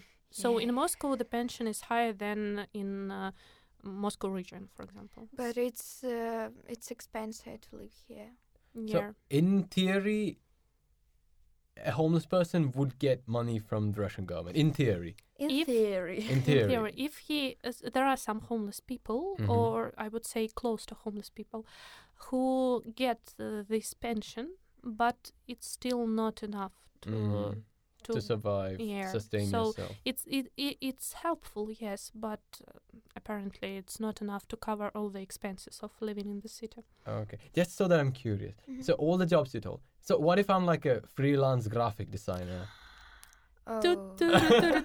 Well, how do you calculate pension for that? Uh, well, actually, you can be registered as uh, self-employed. Yes, I know, I'm self-employed, oh, so I've okay. studied this ah, question. Okay. As a self-employed, you don't get any working experience records. Uh-huh. So if I don't do anything, when I'm 60, if they don't rise the pension age, I will only get the basic, uh, the basic Really? pension. Yes, but I can uh, I can pay some extra fee during um, my working years. Like so a tax? Yes, yes, tax. Uh-huh. I have, I can pay a tax. It's not obligatory. It's a choice of every self-employed freelancer. Mm-hmm. And if I pay this tax for like 14 years, I think, I think so, then I will, it will be counted as a working experience, and they will add something to Oh, that. But okay. uh, this tax, uh, um, it's uh, it's not uh, a small one, I'd say. So it depends on the amount of profit that freelancer gets. It's a very interesting question nowadays. Sometimes it's even safer than to invest. the pension. Mm, uh, d- uh, to pay this uh, like tax is sometimes safer than uh, like buying, for example, uh, акции. Ah, then Stocks? let's, Oh, uh, yeah, stocks or whatever. I know like a lot of freelancers who are trying to uh, have some money uh, this way. Interesting. I, I think it's a, uh, actually it's a very serious question because uh, if you you look at demographics Mhm. in all the countries, uh, in, in Russia included, in- many countries, in Russia Mhm. included, then the population is growing older. So by the time we become old people, there will be more older, Older people, people than nowadays, people and can the- yes, and uh, there will be less working people. So I suppose there'll be some extra problems with uh, finding money to support all the old people in Russia.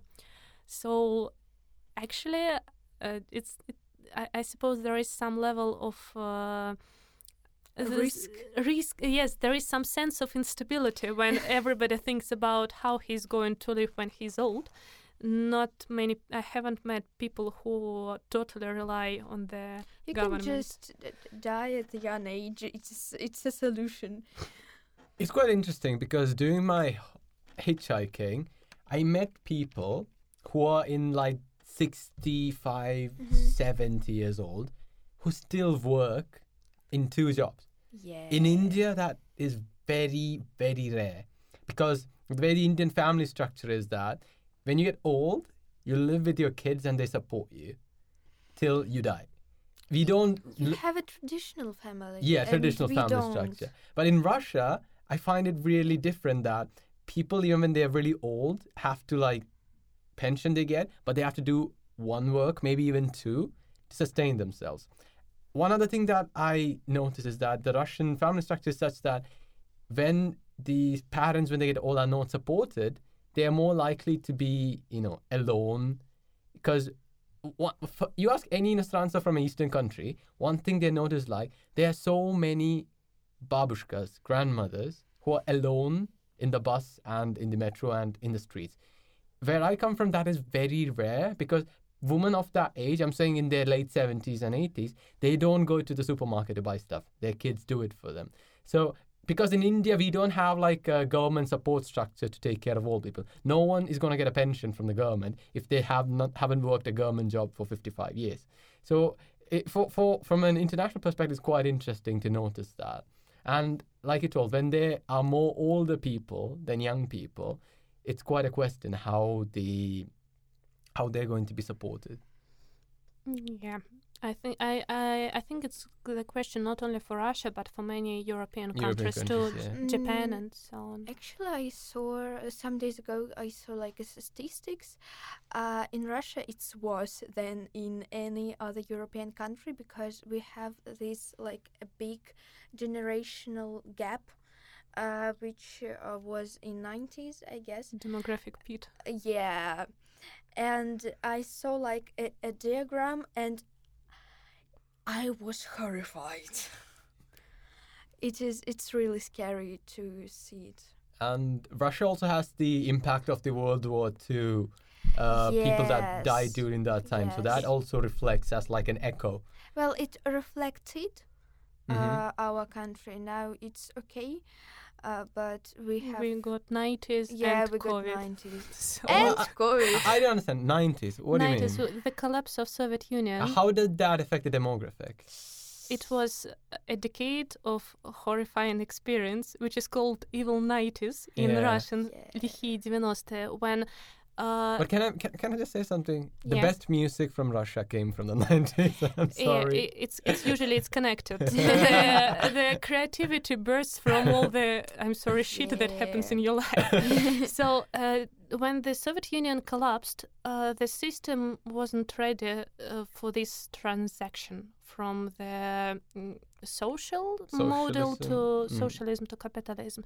So and also it collapsed in a very bad way. So a lot of people, a lot of factories stopped working, a lot of uh, things stopped working, a lot of people lost their jobs, and at that time you you can easily find tons of stories about people who survived, uh, so who got salaries for months with I don't know sugar or flat or car tires or Yeah. some alcohol. even. alcohol. Yes, so al- Samogon?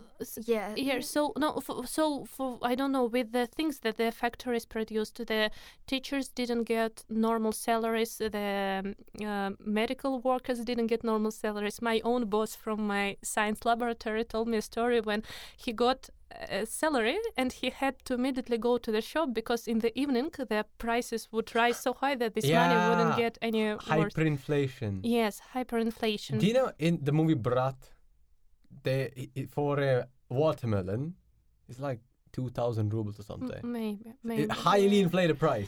And I also saw like a ten thousand ruble note Yeah. from the nineties, and I asked the person, "Do do you still have it?" And he's like, "No, that was a nineties special." Yes, and uh, a lot of no. So I, uh, for example, my grandmother, mm, my grandmother uh, came to some place, and uh, she saw people, normal people, freezing to death. It was some Siberian city Mhm. because they couldn't, uh, they lost their jobs. They couldn't come back to their homes, so they had to stay on the street and no place to to go to, and they just died because it was very cold. Or my father told me a story about him working in some kiosk, uh, and uh, there were criminals who knocked on the walls. Or some he was going on the street and there was some person with the gun and he had to crawl away from Oh my him God. through so uh, 90s uh, were a time of great instability. A lot of people left country. Those who stayed worked their asses off to to, to go on. And uh, the- People started having less kids. Yes, and there was a high, uh, f- a, a, a drastic, drastic fall in birth rate. Yeah, and a lot of like uh, men at reproductive age they died literally because they were, for example, uh, shot. Or got, because of violence. And- yes, Yes. or they got, or they uh, became alcoholics. Or because they of the, got to prison. yeah, so Yeah. 90s were not the best time. So now we have like this gap. Oh, I didn't know that. That's interesting. I, I I knew the World War II thing, but I didn't realize the 90s caused a drastic decline in Yeah. birth rates. I think it was even it was even worse in some former Soviet republics Yeah. because there were some civil wars going on. Yeah, here and same there. thing like in Ukraine, for example. yeah, it's like an Eastern European phenomenon, or Yeah. No, previous Central- communist countries. Central Asia too. Central so- Asia too? Uh, for example, in uh, I know that in the countries uh, in the former Soviet Yeah, former Soviet Union. Yeah. fr- from the former so- Soviet Union, there were also a lot of ethnic clashes between different ethnic groups. Uh, f- so a lot of people had to leave their homes and uh, Migrate somewhere. yeah, mi- migrate Mm. somewhere. So a lot of high educated personnel left those countries actually. Interesting. So that's one of the also one the thing that Im- impacts our world. Yeah, and a lot today. of uh, like Russian people uh, left, uh, for example, Kazakhstan, Uzbekistan at the time, because they used to work there, for example, before uh, like collapse of Soviet Union, but after it they were they had to return to Russia. To Russia, yeah. Yeah. Okay, so let's talk about it's a, it's a really interesting moment. This international conflict. Your organization also played a key role in a few international conflicts, and at one instance played a bigger role than what the United Nations could in resolving that conflict. From what I read, I might be wrong. Could you explain about that? I'm talking about Mozambique. Oh, yes, Mozambique. Um, actually, there is a very good book uh, about the international conflicts and Sant'Egidio's role in participation in the in the solutions to them, which is called "tvarit mir" to create peace in Russian. Tvarit, tvarit mir. Okay. To create peace. I don't know its Italian or English name, okay. but I believe it's been translated to several languages and uh, so a lot of things can be uh, found there. About Mozambique, it happened so that uh, there was one uh, Mozambique priest. I think he was okay. So the for the people who don't know, Mozambique is a country in Africa. Yes, near mm, Madagascar. y- yes, Yeah. yes. Uh, so uh, there, there has been civil. Uh, there was a civil war going there for like 16 years, and uh, it was uh, really violent.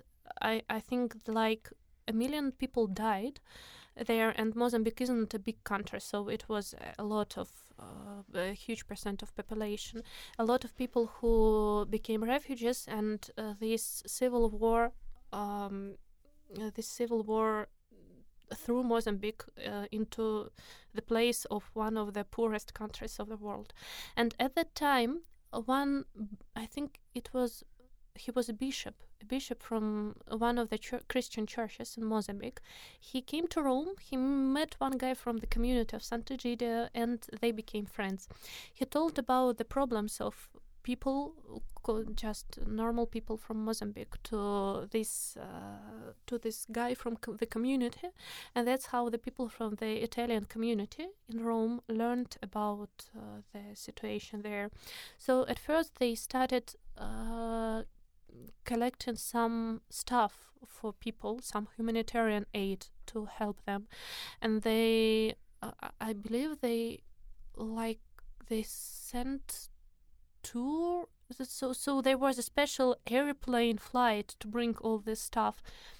And um, at first they tried to, uh, to provide the help in this way but when there is a war in your country all this help is like building a sandcastle near the waves of water that come and destroy everything that you build. And there were several people from the community or maybe the from Mozambique community which appeared around this uh, friendship with the um, Sant'Egidio in Rome. Uh, several people from this community or maybe some people that they helped to who were killed uh, already Vol- after volunteers of Sant'Egidio. uh, mm, I I'm not sure actually. But, Mm, uh, like most people who local, came to help? local, local. No, no, not not people who came to help. Locals, oh, locals, okay. locals who were uh, friends of Sant'Egidio, Okay. or maybe locals from uh, local Sant'Egidio that appeared, uh, who were killed uh, in the civil war, and it became apparent that if the war isn't stopped, then all this work goes to dust. So they started dreaming about finding some way. And the first thing was to establish some contacts with the uh, with the fighting sides because it was quite easy to find the pro-government side who because they were like official, but it was much more difficult to find the rebels because there Mhm. were different rebel organizations. They were like in forests uh, somewhere in secrecy hiding. So uh, they searched. For example, I've heard that uh, they searched uh, for some. Uh, one at, at least one of the sites was pro-communist, so Mhm. Italians, uh, it is from Sant'Egidio, search Italian communists to Oh, okay. create some relationship to ask these communists Commies love commies. yes com- to uh, ask these communists to protect religious people in Mozambique for example when they started when they started uh, when they started uh, building a relationship with Mozambique around at the same time uh, the it was officially prohibited to ring bells in Christian churches and the The communists pro- prohibited it. no, no, the, the government of Mozambique, I, I think, prohibited Okay. that. So Santa Sant'Egidio people asked communists from Italy to ask communists from Mozambique to leave this to to to, To help It- religious it's people. to, to stop this yeah. ban. To, The, to the irony in that statement, communists wanted to help. Yeah, it's so funny. I, I, I, I think so. I please forgive me, people who will read the story afterwards and find some inconsistency Oh, because always fact check. All of yes, espe- yes, please fact check. yes. Uh, so uh, then they also started uh, searching for some ways to establish contacts with the rebels, and they searched for some connections in Rome and so on. There were some people who said that they had some influence, and Sant'Egidio checked if it's true by asking to release some monks, I think, something like that. And when these people were released in Mozambique, turned out that it's true. And then they uh, uh, they found some contacts and they asked for a meeting and i remember that one of the people from Santa sant'egidio was taken by some helicopter or some by car somewhere into the forests Oh uh, God. s- s- to, to, to meet with these uh, rebels and so on so after some time uh, they uh, they agreed uh, to talk to Santa sant'egidio and Santa sant'egidio eventually offered its um, place in Rome as the um, natural place for natural platform for navigating the for for search for for, for dialogue for dialogue. And they invited uh, different groups of people f- as pro-government uh, or as anti-government uh, from Mozambique to Rome. And they talked and talked and talked between became mediators between them. So Mm. uh, for example these fighting sides at first didn't want to meet each other. And uh, one group was sitting at one place the second group was sitting in the second place and people from Sant'Egidio were going from group to group. Uh, or they were they also uh, for example they collected the letters from the common people of Mozambique asking uh, in which these people asked to stop the war. And one of the rebels started I, I think he was really moved and uh, even shocked because when he was reading his let- these letters he found a letter written by his own father among them Really? and uh, community also searched for some so they told uh, they told uh, that these people they have something in common and that it's important to base the dialogue on what's common between these both sides not uh, between what divides them. So it was like three years or four years of dialogue and until the very last day there was uh, some um, uh, it wasn't clear whether the peace treaty is going to be signed there was a lot of prayer going on so i remember somebody telling me that there was this dialogue process going in one place and in the second place there were They old people from sant'egidio who prayed for this peace treaty to be signed but in the 4th of october of 1992 this peace treaty was was signed, and the war stopped. And since Signed between all parties, all the rebels and the government. Yes, Okay. and uh, the civil war stopped, and in in Mozambique, I think most of the people know about this, about the San- role of Sant'Egidio, because uh, it was it was a huge celebration. Uh, I I remember also a very uh, a, lo- a lot of talk uh, talking going around not only in Mozambique but also in other countries who were amazed by these uh, volunteers who somehow stopped Yeah, Uh, started by a group of school kids in yeah, Rome. Yeah, stopped well, the there were there were uh, there were uh, around uh, thirty something at the time Okay, already. so slightly the group, Okay, yeah, so- uh, young adults, young let's adults, say, young adults.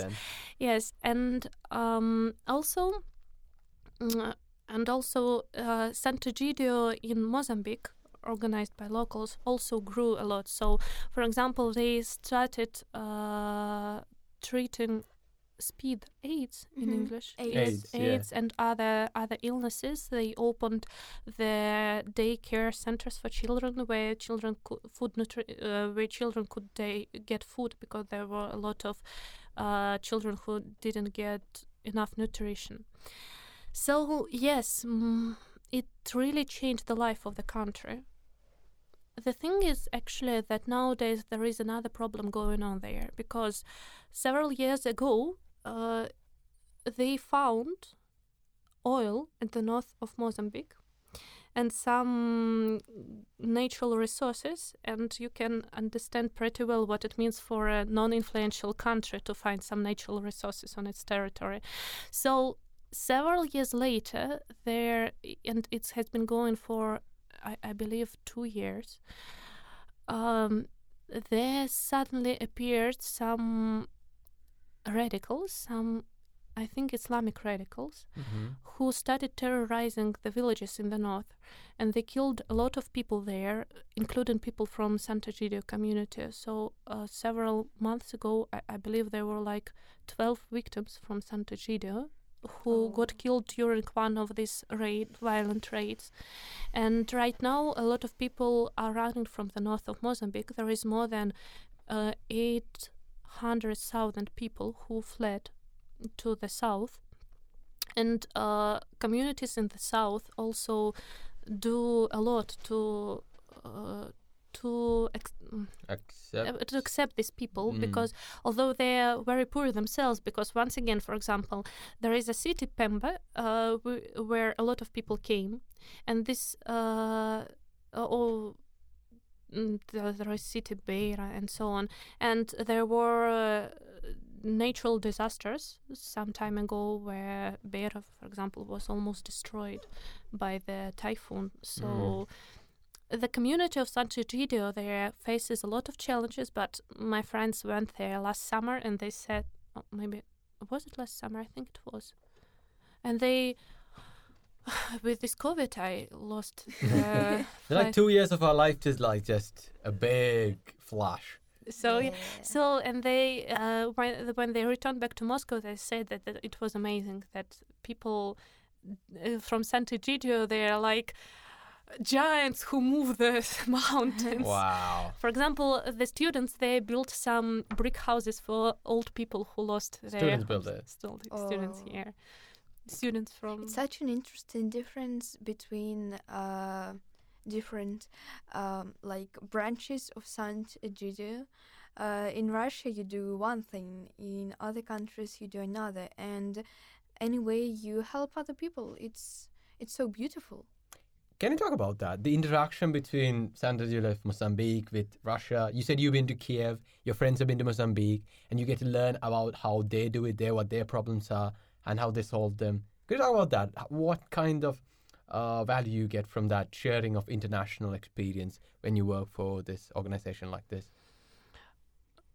we uh, we stay in contact with each other.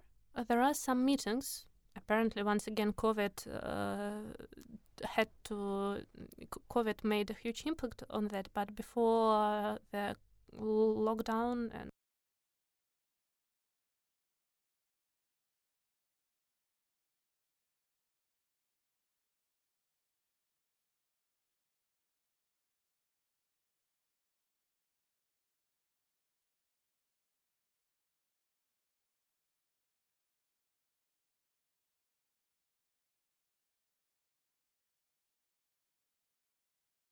accessing your funds? Mm, you see, um, Santa Gidio, um, it's not uh, it's not an organization in terms that there is a head center which sends uh, orders to the local f- filials Mm-hmm. Uh, And- branches. branches the local branches and defines the politics the projects and so on it's more like um, стихийное как это называется Mm, I don't know. Maybe ra- Poetic? a random. random uh, so China, yeah, yeah. It's ex- accident decentralized. no this uh, like a group of people that oh wait yeah we like this idea let's do something like that it's kind of Spontaneous. yeah, spontaneous, yes, Spontaneous. spontaneous, Okay. spontaneous, spontaneous groups that uh, Once again, I, I really like Russian uh, term "растут как грибы," grow like mushrooms. Grow like mushrooms. Yes. I was confused when you said that. Like, grow like mushroom. What is that supposed to mean? sorry, sorry. yeah, it- it's like about spontaneous things that appear on themselves in big qu- quantities Oh, around. yeah, now it makes sense. Yeah. So um, uh, in uh, Sant'Egidio in Moscow began with a group of. Uh, there was Soviet Union Mhm. which collapsed. The borders opened, hmm and uh, people from Rome who dreamt from Santa Sant'Egidio, who dreamt for a long time for something like that to begin in the communist, uh, for, for, for something like Santa Sant'Egidio to appear in the communist countries, hmm they decided, why don't we come to Moscow for a week to tell about Sant'Egidio? Okay. So they um, they made contacts with Moscow State University, and Ah, they Your came- university. Yes, yes, and they came in the beginning of 90s with the f- for let's say a conference which was called uh, in a very mm, in a very unusual way for Russians uh, from the fall of the communism into eternity, something like that. All of communism into what? From communism to eternity, something. Communism to uh, I- I, I'm eternity. not. I'm not quite sure, but it was like Strange naming, but okay. yes so In English it, too. it was it was really i suppose the, a lot of people got interested by this strange name by some italians coming because of the foreigners at the time it was pretty unusual thing for, for Yeah. so a lot of people came there and among them were some students who decided that they want to organize something like that uh, in moscow too so they took the way the things are done the approach the the idea for example reading the Bible, although none of them were really Christians, but they decided to trust into the experience of the people from another Sant'Egidio community who Mhm. explained to them that it's important to mm, to find some orientiers. Oh, Wha- so, orientira. Uh, uh, God. some Uh, some uh, key points. Oh, key points some key points yes to find uh, some something that you can relate to that you can turn for advice to Right. and uh, rely. Rely on. Okay. rely on Rely on, to, yeah. to, to, to look into mm, for inspiration and so on and um, so they started doing what they deemed uh, important here. Again it was horrible 90s there was almost no charity and they started going to orphan shelters to visit kids there. Then uh, at some point they met some elderly people and they started uh, visiting el- old people in uh, elderly houses. Then uh, the other charity organizations appeared and uh, a lot of them started helping orphans. So this problem uh, became less um, unnoticed but uh, there were homeless people who were treated as uh, dust, and uh, there were almost no organizations who help homeless people. So there uh, began the, uh, a, a group appeared which uh, started visiting homeless on the streets, and so it grew. And it's uh, the ideas come from what we see here in the Moscow, what we think, what we get. So we hear what other people do in other communities. We sometimes think, oh, that, that's cool. We also need to do that here. Or we see some problems and we think, what can we do to address these problems here?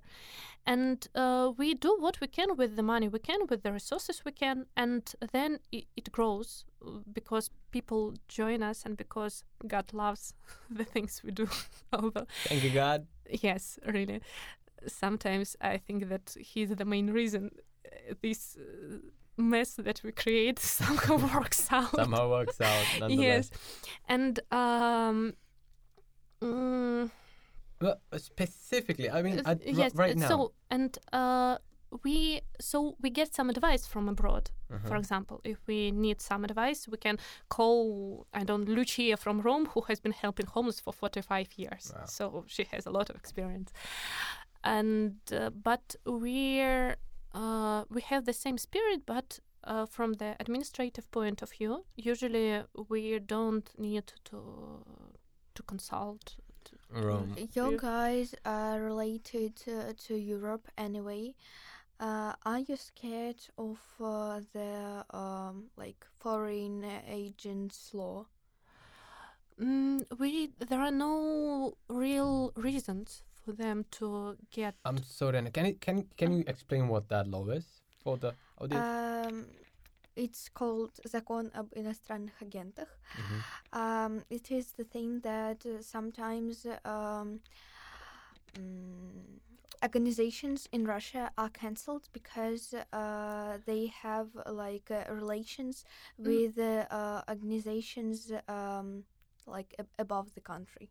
Uh, no, no, not, no. It's not. It's not quite that. Uh, they're not cancelled. Uh, they, uh, they get the status of foreign agent Mhm. if Yeah, they get a lot of financial yes. financial support. Their f- f- their financial support comes from abroad, Abroad. and uh, if there are some other criteria, and if the organization uh, falls into this category and gets this label, then it's li- it has limited access to some um, to some they to some pos- uh, things to Mm, for, for example, for work here. um, a lot of um, like media resources in Russia this year got like status of uh, foreign agent. Mhm. Uh, for example, you know Meduza. Meduza. It's Yeah. Latvian or something. um, yeah, it's kind of uh, Latvian. So uh, they they lost all of their um, I forgot the word. Um, reklamny. Uh, Uh, ad- advertisement. Uh, advertisement uh, contracts, uh, they just lost them. And for example, sometimes uh, not um, organizations uh, are called um, mm, agents. Sometimes uh, separate people are called agents. like individuals. Yeah, individuals. If even if they are uh, like, even if they are not, Am Uh, I an Inostrani agent? uh, you you qu- you can be. I am actually. literally an Inostrani agent. Uh, You're foreign, but not a foreign agent yet. I can be. so Actually, you can be. yeah. Uh, so yeah, there are a lot. So th- getting this, uh, getting this label, uh, puts some restrictions on organization and provides some problems in its uh, working. Mhm. And you- m- monetizing. Mon- yes, in, it's monetizing, and there are some extra rules that they have to follow. But as for Sant'Egidio in Moscow, I actually don't see that as the possibility right now. That's great. because first of all we don't uh, we, we don't uh, get any financial support from Mm. abroad we ha- we are registered registered as the and as the organization s- s- Mhm. how to say s- Russian organization here in Moscow and um, we um, and secondly because we don't um, work in any uh, political areas so i mean we're we fo- focus fo- fo- fo- Focus. focus Focus. on uh, on needs on, Humanitarian. hum- on humanitarian things on the needs of poor people on peace dialogue on uh, on good things so as long as the russian government stays the way it is now uh, I, I don't see any real problems coming from the official side um, even more so th- we, we got the government approval too so we want we want some um, grant grant how it is Grant. yeah. Grant. grant, uh, Government some, grant. some government grants and we have a lot of uh, connections with different people there who know Sant'Egidio and who approve of it so So, like the. I have no idea whose phone is that. Mm, I don't know. It's not mine. But I, i- it feels like the sound is from here, but it wasn't my phone. Okay, anyway, stop. Okay. Okay, we're gonna cut that part. And uh, also, I would like to add that sometimes uh, Sant'Egidio has Sant'Egidio from different. S- Sant'Egidio has to act as a, a certain organization. For example, when it contacts the governments of other countries, what it makes organization. So at that time, uh, there is some. Um, there is a representative Sant- Sant'Egidio who has some official status, let's say, Mm. of, of the re- representative and so on. what about individuals? Can, as an individual, can they donate to Saint Eligio? Yeah, sure. Uh, there is. Uh, How's how's the workflow? How's that process? we we have uh, some donation button on our website, Mhm. sant'egidiofriends.ru.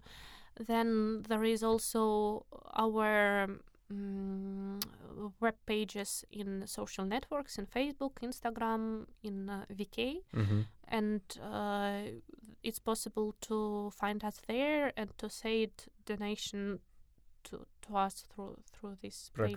We'll leave all those links in the show notes. Yeah, no, no, I, I, don't know whether there is a donation button in the in the um, social network itself. I'm not Yeah. sure, but it's possible to find our On the website. contacts. Yes.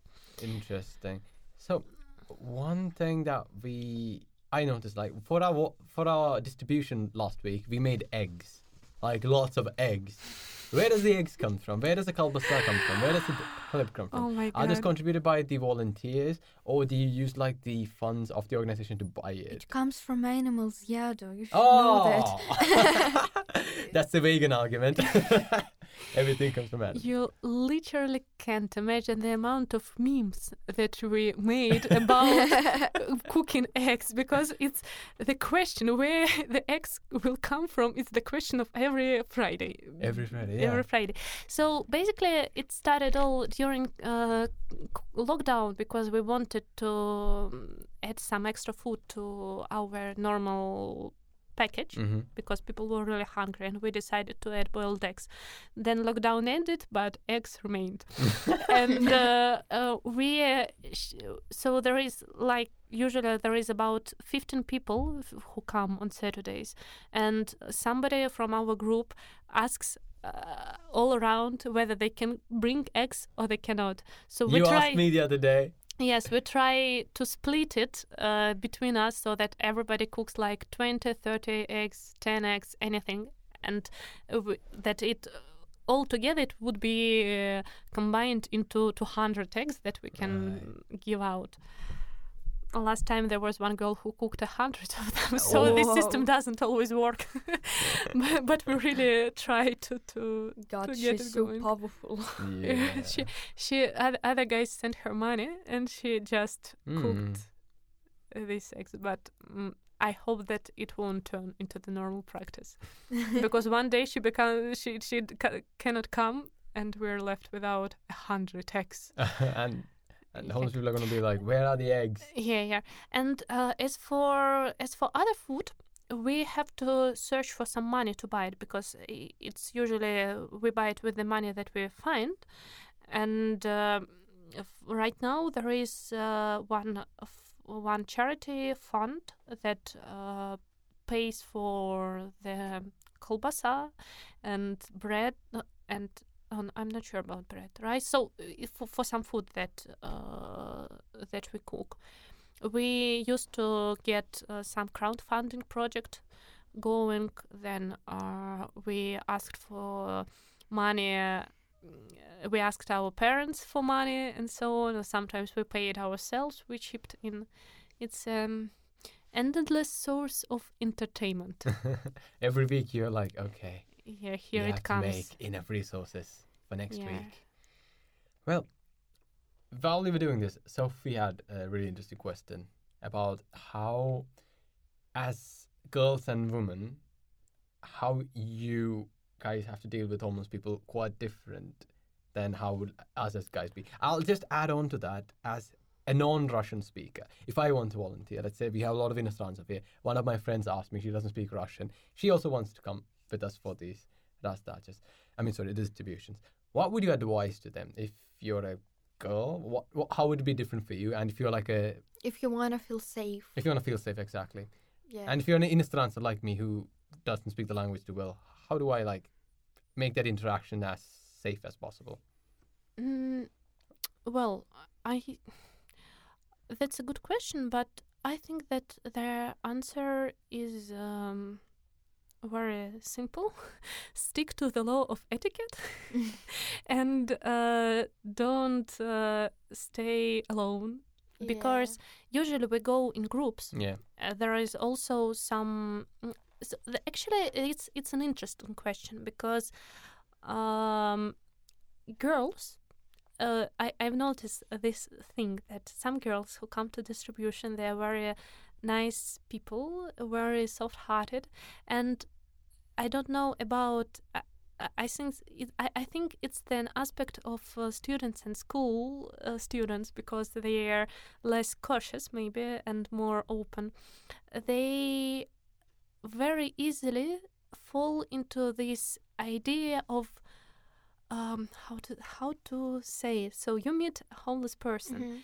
It turns out that he is a nice person, Mhm. not the, some monstro, mon- monstrous creature from the bad stories, but a normal guy who, a normal man who uh, has uh, some interesting s- things to discuss. Who you actually favor b- once because he is a normal person, and second because you pity him because he is a homeless person. And then you, so, so such girls, I, I was also like that. uh, they start behaving in a bit. Mm, they wouldn't behave so in the normal situation. So, for example, they can easily hug this homeless man. They can, uh, uh, they can talk very. Um, n- n- no, yes, Softly. No, no, so they- yes. So, so, so they, uh, they give, they give wrong non-verbal signals. Oh, okay. And- Unknowingly. Un- unknowingly yes yes so they uh, they feel the they feel the um, good uh, Vibe. good vibe and they behave in such a way that the homeless people become confused Mm. because uh, they don't have a lot of women going around them apparently and if they meet a nice young uh, pretty woman Mhm. who hugs them, who Aw. tells them, "Oh no no no no no no no," and uh, who doesn't show the borders, then they can get the wrong ideas that, for Mhm. example, this girl likes them and so on, Ah. and that can become a problem for these girls because once again they're soft-hearted and they're nice. So sometimes they don't know what to do when a homeless person starts uh, paying uh, Yeah, this romantic attention. attention to them and um, so I, I'd say that the um, that's one of the things that I've uh, came in contact with. So I keep, I keep, uh, I scan uh, the wh- what's going on, and if I hear some, if if I see some situation uh, like that appearing, I try to warn the girl about uh, the way she's doing things is a little bit wrong, and that there are some problems that can appear. And if there's anything that she's uncomfortable with she can tell me or other people. Uh, i also we also say this to all the newbies who come that if there is something strange that you don't like you don't have to tolerate that. You can tell this to another person or you can if you're uncomfortable with telling it to the face of that person you can tell us and we will uh, and we will do something about it. And another thing, of course, is that uh, since there are all kinds of people who come there, from the uh, knights in uh, and very uh, gentleman-like people who are very polite and respectful, who are protective, who take care. You're talking about the volunteers, right? no, no, I'm talking about homeless people. Ah, homeless, For example, there are homeless people who protect the girls from if if if, if there is some drunkard who is peeing Ah. and he behaves like an like like um, A saver. And Savior. uh, yeah, yeah. So he, uh, I myself got into these situations when I felt uncomfortable, and another man told uh, to the source of my discomfort, like, Mhm. "Please stop doing that. Go, go away. Mm. You're making her uncomfortable." And um, yeah, there there are such people, and then there are people who become there. For example, they can be a little bit drunk, and they behave uh, in a bad way, or they just. Um, it's their way of I don't know of flirting or something like that, and uh, they can put you in an unpleasant situation. Right. Well, the solution to that is not being alone. So you can either tell this person, please stop doing that. I've learned to do that after some time.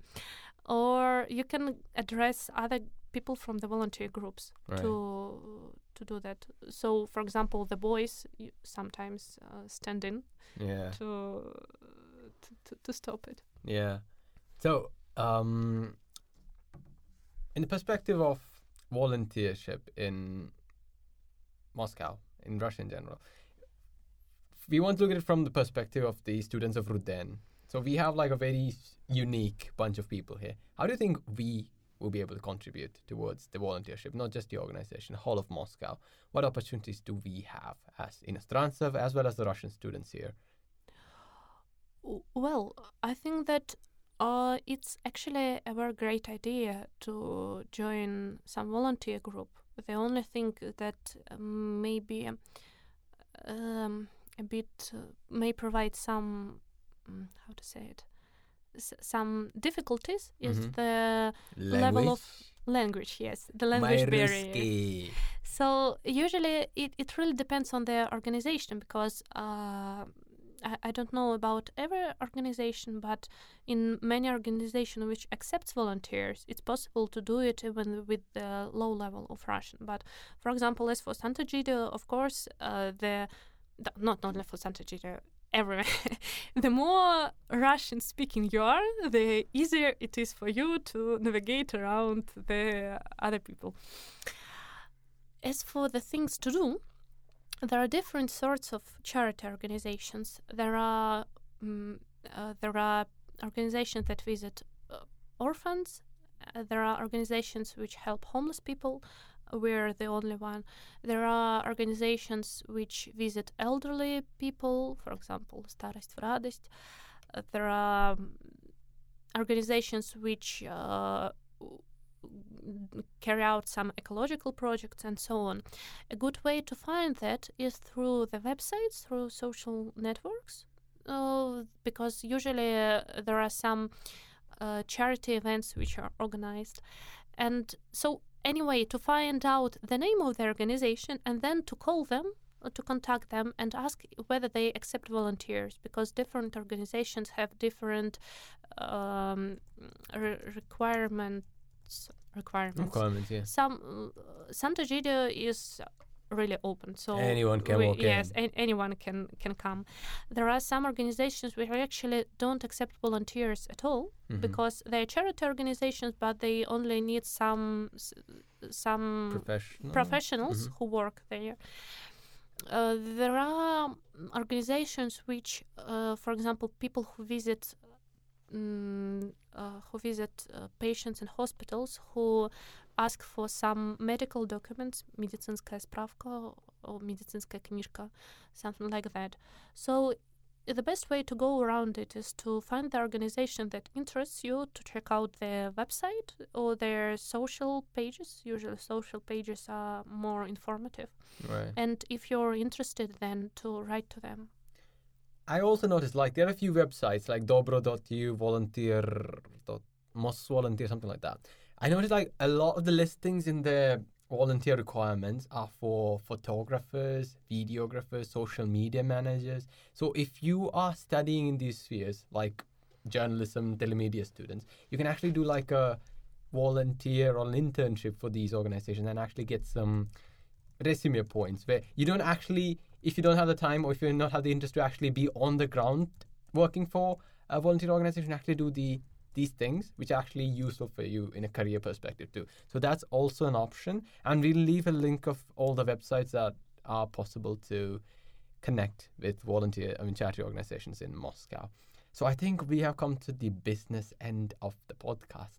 So I just want to end like with a really philosophical, really meta question because you're a person who spent 10 years of your life and a lot of time, 10 years, a lot of time in your 10 years for other people. And there are not a lot of people who actually do that. What do you think gives life meaning? It's so cringy. It's such a meta question, but I think you're a sort of person that I would want to ask that question to. Oh my god. so uh, let me get this straight. Do you ask me what is the meaning of the What life? gives life meaning? life meaning from my point of view. Yeah. Whoa. Whoa. she didn't sign up for this. yes, it's like um that's a very good question. It's so important that it's actually uh, really it's really important. I ask that a lot myself. I think that th- there is, you know, there is theory and there is my emotional state. That's Mm. so. Um, my idea is that life meaning that it's important to learn to love other people. Because first of all uh, I'm, a, I'm a christian myself yes? So i believe there is life after death and that into that uh, and that after death we we are left with uh, the way we learn to be here. So we don't we cannot uh, take money with us. We can't take um, our favorite uh, iphone with us. We cannot take our i don't know anything that we our success with us. But we get the thing that, uh, that we're get there to the other side uh, in the state that we're got to if we learn to love we can love even there. If we learn to hate we will hate even there. If we're like people we will like people. If we dislike people we will dislike people. So i, I really like the idea of the hell actually not being the place where there are pits uh, pens and you're afraid on those pens but the place where it gets you got stuck with other people and they love you they love everyone around and you're just you know the the greatest misanthropic person ever. And you're you hate everyone but you cannot go away and you cannot learn to love because um, due to different reasons uh, once you so you, you can't learn to believe for example because you already uh, saw the things uh, the way they really are. And for example how can you believe in god when you saw him for, for in reality? I mean belief it is about believing into something that cannot be proven. So when believing and knowing are different things. So uh, so it's important to acquire the things that can be taken with you into the eternity. So and another thing that i've learned actually from sant'egidio is that learning to love other people it's it's the best way to be happy because uh, it's tightly connected to loving yourself. And it's the best guarantee. In russia we learn a lot about interdependence because we have to rely on each other to go on.